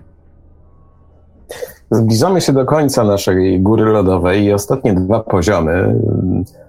No to chyba najdziwniejsze hi hipotezy, może nie najdziwniejsze, ale jedna z nich, przynajmniej y, ta pierwsza, zmusza nas do głębszego zastanowienia się nad, nasz, nad naturą naszej rzeczywistości, bo my cały czas mówimy o tym, że e, gdzieś tam twórcami tego, tej iluzji rzeczywistości, tej, tej, tego Matrixa, no są zaawansowane istoty, którym nadajemy cechy boskie ale może oni wcale, Marku, nie są potrzebni do tego, może to one nie musiały rozpocząć tej symulacji, może została ona zapoczątkowana z woli super zaawansowanego komputera, mm, zbudowanego na przykład wokół gwiazdy. O tym mówi hipoteza mózgu matrioszki. E, no nie tylko emulowałby on umysły, ale też e, idealne, wręcz nieodróżnialne od rzeczywistości środowisko naturalne. Nieodróżnialne od rzeczywistości. Z naszego punktu widzenia jest to nie do zweryfikowania, ale powiedzmy, że emulowałby rzeczywistość, która jest praktycznie yy, taka jak nasza wręcz lepsza od filmowej. W tym rozumieniu nie potrzebujemy wcale myślących istot. Być może jakiś superkomputer. I to jest klucz do grozy w tej historii. To jest chyba takie najgorsze w tym wszystkim, że być może wcale nie jesteśmy tak daleko od momentu, w którym taki superkomputer będzie w stanie coś podobnego emulować, stworzyć y, w miarę zaawansowaną y, symulację, która będzie, albo inaczej, powiem tak, no, jeszcze 40 lat temu wszyscy się jarali Super Mario, kiedy on sobie skakał i kiedy mogłeś nim kierować joystickiem. Teraz jesteśmy na takim punkcie rozwoju, kiedy mm, zastanawiamy się, czy ta, ta e, sztuczna inteligencja nie zacznie działać na naszą szkodę. I być może gdzieś tam w odległym kosmosie są takie, są takie twory, są takie mózgi matrioszki, które e, no cóż, nie mają co robić, tylko sobie siedzą, czerpią energię i tworzą tę rzeczywistość. Tak, tak, tylko mm, że koncepcja mózgu matrioszka, no, żeby się nią podjarać, to trzeba też pomyśleć, kto owe matrioszki stworzył. I tu znowu troszeczkę cofniemy się, żeby pójść do przodu. E, no bo jest taka koncepcja, że to znowu nasi potomkowie stworzyli, stworzyli te mózgi. Tu zainteresowanych, żeby, żeby nie mnożyć słów, e, zapraszam do poszukania w internecie. To jest dostępne na YouTubie. Opowiadanie Isaaca Asimowa Ostatnie pytanie. Chodzi o to taką sytuację, kiedy ludzkość już się tak rozwinie, że właściwie będzie dla niej osiągalny cały wszechświat, ale eksploracja wszechświata jest tak naprawdę ryzykowna. No bo lecąc w, w, odległe rejony wszechświata, no możemy zginąć po prostu przez zupełny przypadek. W związku z tym ta ludzkość, ja to bardzo spłaszczam i, i skracam, wymyśliła sobie taką koncepcję, no powiedzmy, awatarów tworzy się takiego awatara, on sobie leci gdzieś w odległy kosmos, no a my tu gdzieś sobie funkcjonujemy, bo chcemy żyć wiecznie. E, co nam daje możliwość wiecznego życia? A no właśnie matrioszka. Tworzymy wokół gwiazdy jakieś coś podobnego do dwóch sfer, trzech sfer Dysona. Ja wiem, że dzisiaj mówi się o tym, że strefa, sfera Dysona jest niemożliwa, jest, jest y, megastrukturą, której nie można zbudować. Okej, okay, przyjmuję to z pokorą, ale być może w przyszłości jednak się da. Nie wiem, jaka będzie przyszłość, ale koncepcja mózgu matrioszki mówi o tym, że na przykład budujemy jedną sferę wokół gwiazdy gdzieś na orbicie, na przykład Wenus, drugą e, sferę na orbicie powiedzmy Ziemi, no i powiedzmy trzecią gdzieś na orbicie Marsa. Pomiędzy tymi sferami umieszczamy y, olbrzymi, no, trudno nawet mówić olbrzymi, niewyobrażalnie gigantyczny mózg Kiedyś by się mówiło mózg elektroniczny, dzisiaj się mówi po prostu komputer. Ale to wyobraźcie sobie Państwo, to są niewy, absolutnie nie, ob, nie można tego objąć rozumem. Wielkości monstrualne. I jako te istoty z przyszłości, żyjące wiecznie, żyjemy w tej symulacji. Tam jest nasz świat. Wysyłamy, wysyłamy sobie te wszystkie, e, te wszystkie awatary, one badają wszechświat, a my sobie żyjemy w pewnej rzeczywistości. Ale wiecie Państwo, żyć w rzeczywistości takiej sym, symulacji to jest oczywiście fajne, ale od czasu do czasu chcemy sobie na przykład w coś pograć albo pożyć sobie w innym świecie, takim nieoczywistym, niepełnym przepychu, fajności, tego, że jesteśmy nowocześni i w ogóle tacy ekstra, tylko czasami ciągnie nas, tak jak nas czasami ciągnie, do rzeczy okrutnych, złych, paskudnych. A jeśli to się nie wiąże, te okrutne, złe, paskudne, wredne sprawy, nie wiąże się z ryzykiem, takim unicestwienia, tylko poprzeżyjemy to sobie, a później wrócimy. To się dlatego wiąże po części z teorią botów, z teorią graczy.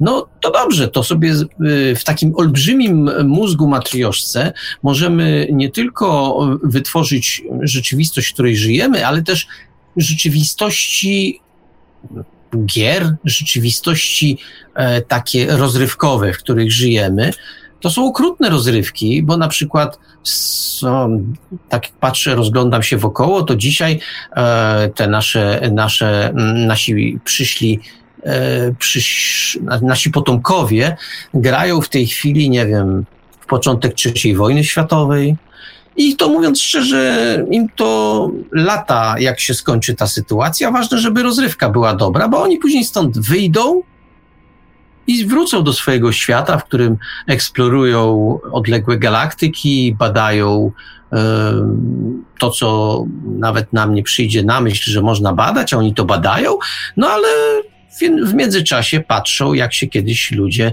bawili, jak do siebie strzelali, jak się wysadzali, jak spuszczali na siebie bomby atomowe. No, nie wiem, czy to jest rozrywka e, specjalnie taka rozrywkowa, ale w końcu my, grając w strzelanki, też nie bawimy się jakoś specja w specjalnie wyszukany sposób. Raczej to jest łupanina, która polega na tym, żeby zabić jak najwięcej no to dlaczego odmawiamy prawa naszym potomkom, żeby bawić się w podobny sposób? Zauważcie Państwo, że ta koncepcja mózgu matrioszki, ona łączy w sobie y, kilka wcześniej wymienionych teorii, ona niejako je porządkuje, dlatego wspomniałem o niej wcześniej, bo pokazuje fizyczną możliwość, jak to się dzieje, że tego rodzaju symulacje są w ogóle możliwe, bo skala tego mózgu matrioszki jest tak niewyobrażalna, że wszystko właściwie jest możliwe. Ja tylko powiem, że pewnym, e, pewną wariacją mózgu matrioszki jest tak zwany mózg jowiszowy, czyli nie robimy e, stref Dysona wokół, wokół gwiazdy, tylko wokół planety. Ileś tam robimy i na skutek różnicy potencjałów energetycznych wytwarzamy e, energię niezbędną do zasilania, do zasilania tego mózgu, i dzięki temu to wszystko funkcjonuje, zarówno w mózgu jowiszowym, jak i w mózgu matrioszce. Powiedziałeś, Marku, że nasi, nasi potomkowie bawią się teraz prawie w trzecią wojnę światową, ale kiedy tak patrzę na różnego rodzaju gry komputerowe, no to chyba my się bawimy gorzej. Tylko, że nasi bohaterowie no, nie do końca żyją. Przynajmniej nam się tak zdaje. Yy, Arku, yy, trzy słowa komentarza do mózgu matrioszki. E, czy Twoim zdaniem e, no może być tak, że jakiś robot w głębokim kosmosie znudził się kiedyś i wygenerował sobie nas? Tak, dokładnie. Jedną z form e, zdobywania podboju kosmosu jest wypuszczanie ileś tam set różnych sond. Jeżeli sonda będzie leciała dostatecznie długo, z możliwością replikowania się, no bo tylko taki, taki sens ma podbój e, kosmosu, żeby jedna sonda, jeżeli trafi na po, e, podatny grunt, będzie tworzyła następne i będą się rozprzestrzeniały, po pewnym czasie mogą nie mieć gdzie wracać e, z tymi informacjami, które, po które zostały wysłane. Wówczas jedna z takich sond, a być może, że więcej, dojdzie do, może dojść do wniosku, że no, skoro nie mamy, nie możemy przesłać tych informacji, a coś z tymi informacjami musimy zrobić, e, więc stwórzmy sobie tych, którzy e, nas stworzyli. Wówczas stworzą, tak jak Marek mówił, strefę Dysona i tutaj wielkość e, tą, o której w tej chwili się mówi, że jest niemożliwa, już parę takich koncepcji upadło, że rzeczy, które były niemożliwe, faktycznie się zdarzały, zarówno jeżeli chodzi o odkrycia e, astronomiczne, jak i całkiem rzeczy techniczne. E, więc być może na skutek jakiejś wady, wielokrotnego przetwarzania tych informacji dojdzie do tego, że one po prostu będą chciały stworzyć symulację tych, którzy stworzyli te sądy po to, żeby mieć gdzie te informacje, komu te informacje przekazać. No i w ten sposób e, ten mózg matrioszka powstałby. I wracając do e, awatarów, e, należałoby wspomnieć, że wiele, wielu bogów starożytnych, tak jak na przykład Zeus zamieniał się po przyjściu na, na ziemię w łabędzia, awatary miał e, Shiva, chcąc e, zejść na ziemię i coś tam pozmieniać w ludzkości. Ta koncepcja awatarów jest znana od, e, od wielu lat, więc tego też nie można sobie od tak po prostu wyrzucić, czy, czy że tak powiem, wyśmiać. to po prostu tak, takie koncepcje były. Dziękuję. Dzięki. Za chwilę przechodzimy do ostatniej teorii. Ja tylko dodam może dwa słowa. Yy, niedługo będę miał urlop i będę grał w grę. Nie będzie to Tomb Raider, ale to będą Heroesy 3. I tam w Heroesach yy, macie swoich bohaterów, po prostu. Wybieracie sobie. To jest stara gra, ja też jestem stary i i lubię stare gry. Chodzi o to, że tam sobie wybieracie bohatera i tam sobie chodzicie po planszy i tak dalej, i tak dalej. Teraz per analogia, zobaczcie, jeżeli jest jakaś cywilizacja, która ma tysiące lat i ma swoich heroesów trzy, to tam się wszystko musi przecież rozgrywać w środowisku, no, bardziej zaawansowanym i bardziej rozwiniętym. Kto wie, czy nie przypominającym planety wręcz czy, czegoś w rodzaju naszej rzeczywistości. Ale to takie już terefery. No, panowie, dotarliśmy do końca naszego iceberga. Teraz w sumie ostatni pokład, numer 13.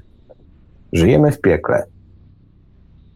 Czy możemy żyć w piekle i tego nie zauważać? Yy, może piekło jest specjalnie tak zamaskowane, by utrzymywać nas w pewnej niepewności.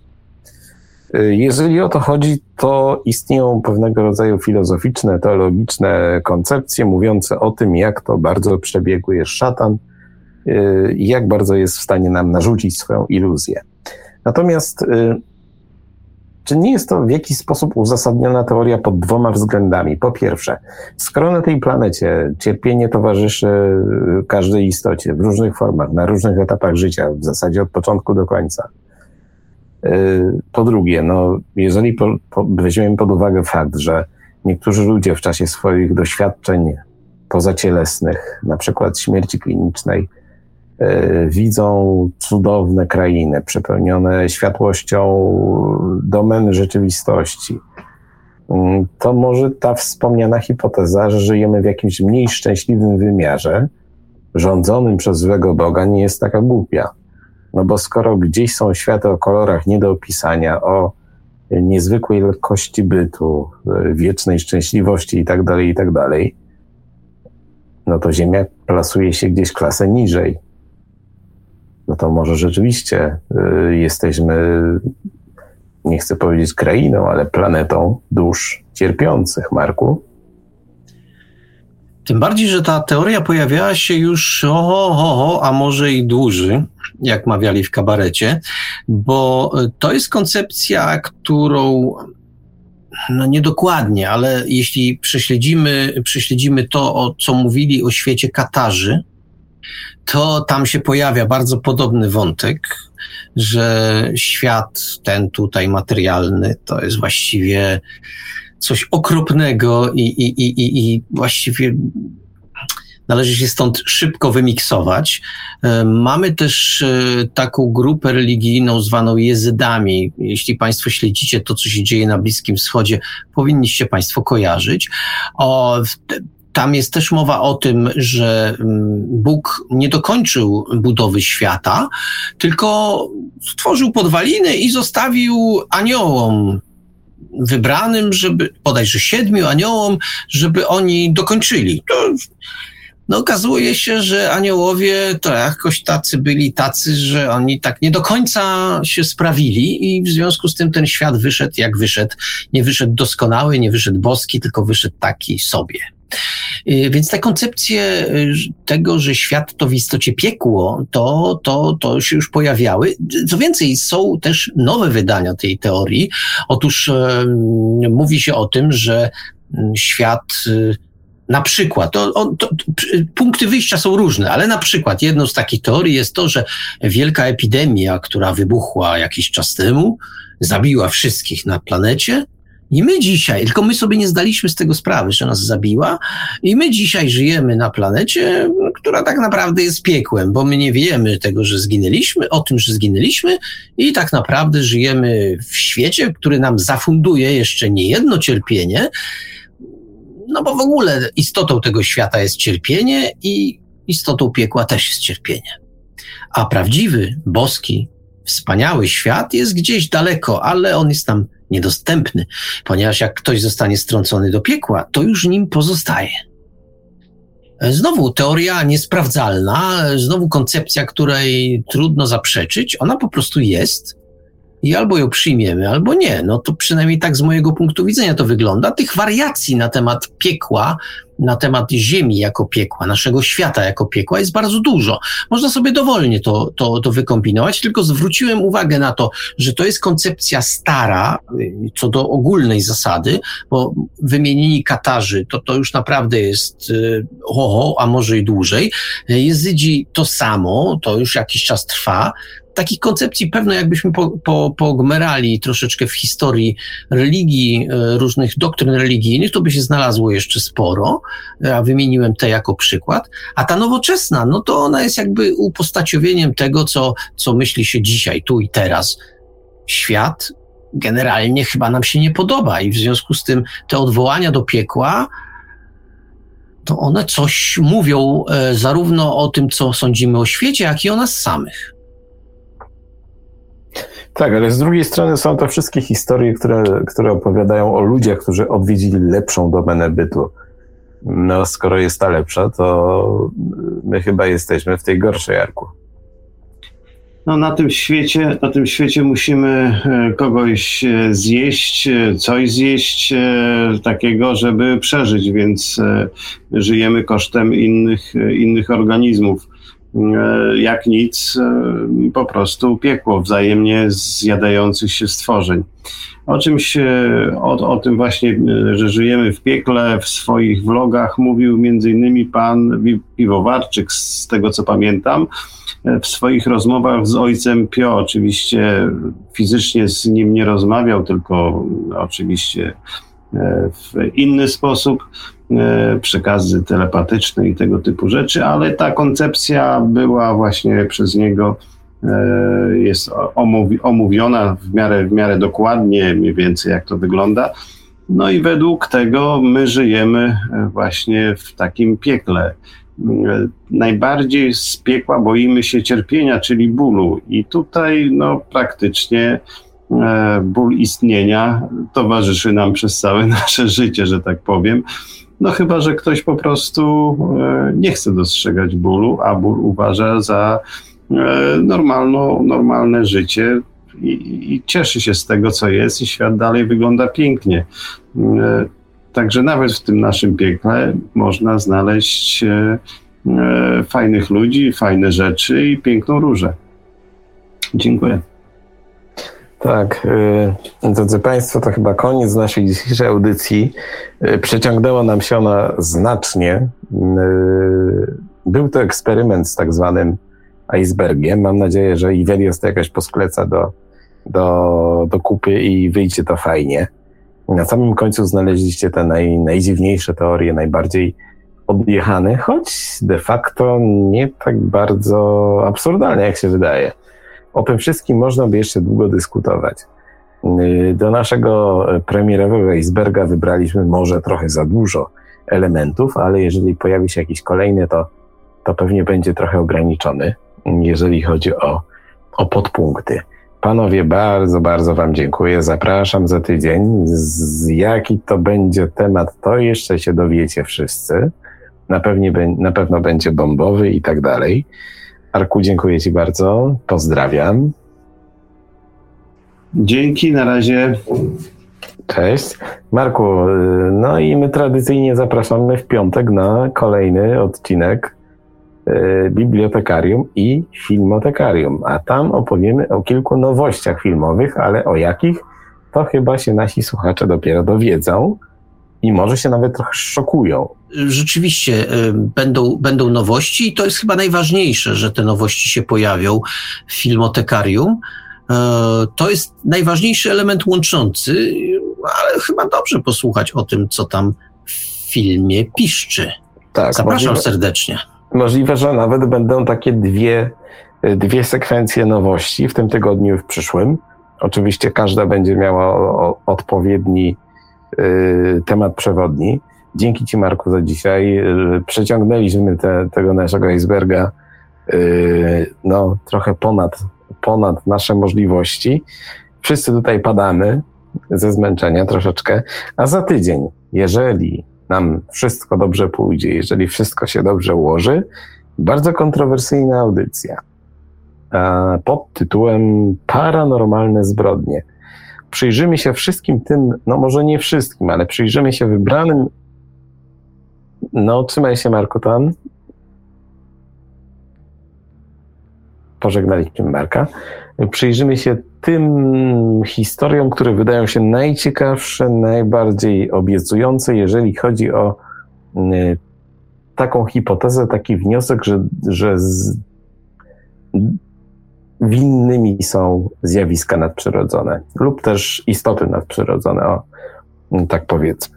I tym akcentem kończymy dzisiejszy odcinek Oblicz Nieznanego. Mówił do Państwa przed chwilą Piotr Cielebiaś, prowadzący rozmowę, słuchający na YouTube widzą teraz piękną górę lodową, pokazującą jak długą drogę dzisiaj przeszliśmy w tej audycji. Myślę, że dzisiejsza audycja zaprezentowała Państwu bardzo ciekawe koncepcje dotyczące e, naszej rzeczywistości. E, był z nami dzisiaj Piotr Cielebiaś z Nieznanego Świata, prowadzący rozmowę. Byli z nami także Marek Żalkowski, autor audycji Bibliotekarium 2.0, pisarz science fiction, publicysta również związany z nieznanym światem oraz e, Arkadiusz Kocik z Warmińsko-Mazurskiej Grupy Ufologicznej. Audycję jak zawsze technicznie obsługiwał Marek Sękiewelius, Radio Paranormalium, Paranormalny Głos w Twoim domu, Dziękujemy za uwagę, dobranoc i do usłyszenia ponownie już za tydzień w kolejnym odcinku Oblicz Nieznanego, no i w kolejnych audycjach emitowanych na antenie Radia Paranormalium. Produkcja i realizacja Radio Paranormalium www.paranormalium.pl Bardziej niż nieprawdopodobne, niemożliwe, niewiarygodne. Radio Paranormalium. Paranormalny głos w Twoim domu. UFO Relacje. Polska baza relacji o obserwacjach UFO. www.uforelacje.pl Podziel się już dziś swoją obserwacją. Czekamy na relacje współczesne oraz z lat ubiegłych. Wszystkim świadkom zapewniamy pełną anonimowość. UFO Relacje. Polska baza relacji o obserwacjach UFO www.uforelacje.pl Pisz artykuły, rozmawiaj z czytelnikami, moderuj komentarze i poczuj się jak redaktor. Załóż bloga na Paranormalium. Więcej dowiesz się w dziale blogi na www.paranormalium.pl. Rozmawiaj z prezenterami oraz z innymi słuchaczami na żywo. Wejdź na naszego czata na www.paranormalium.pl.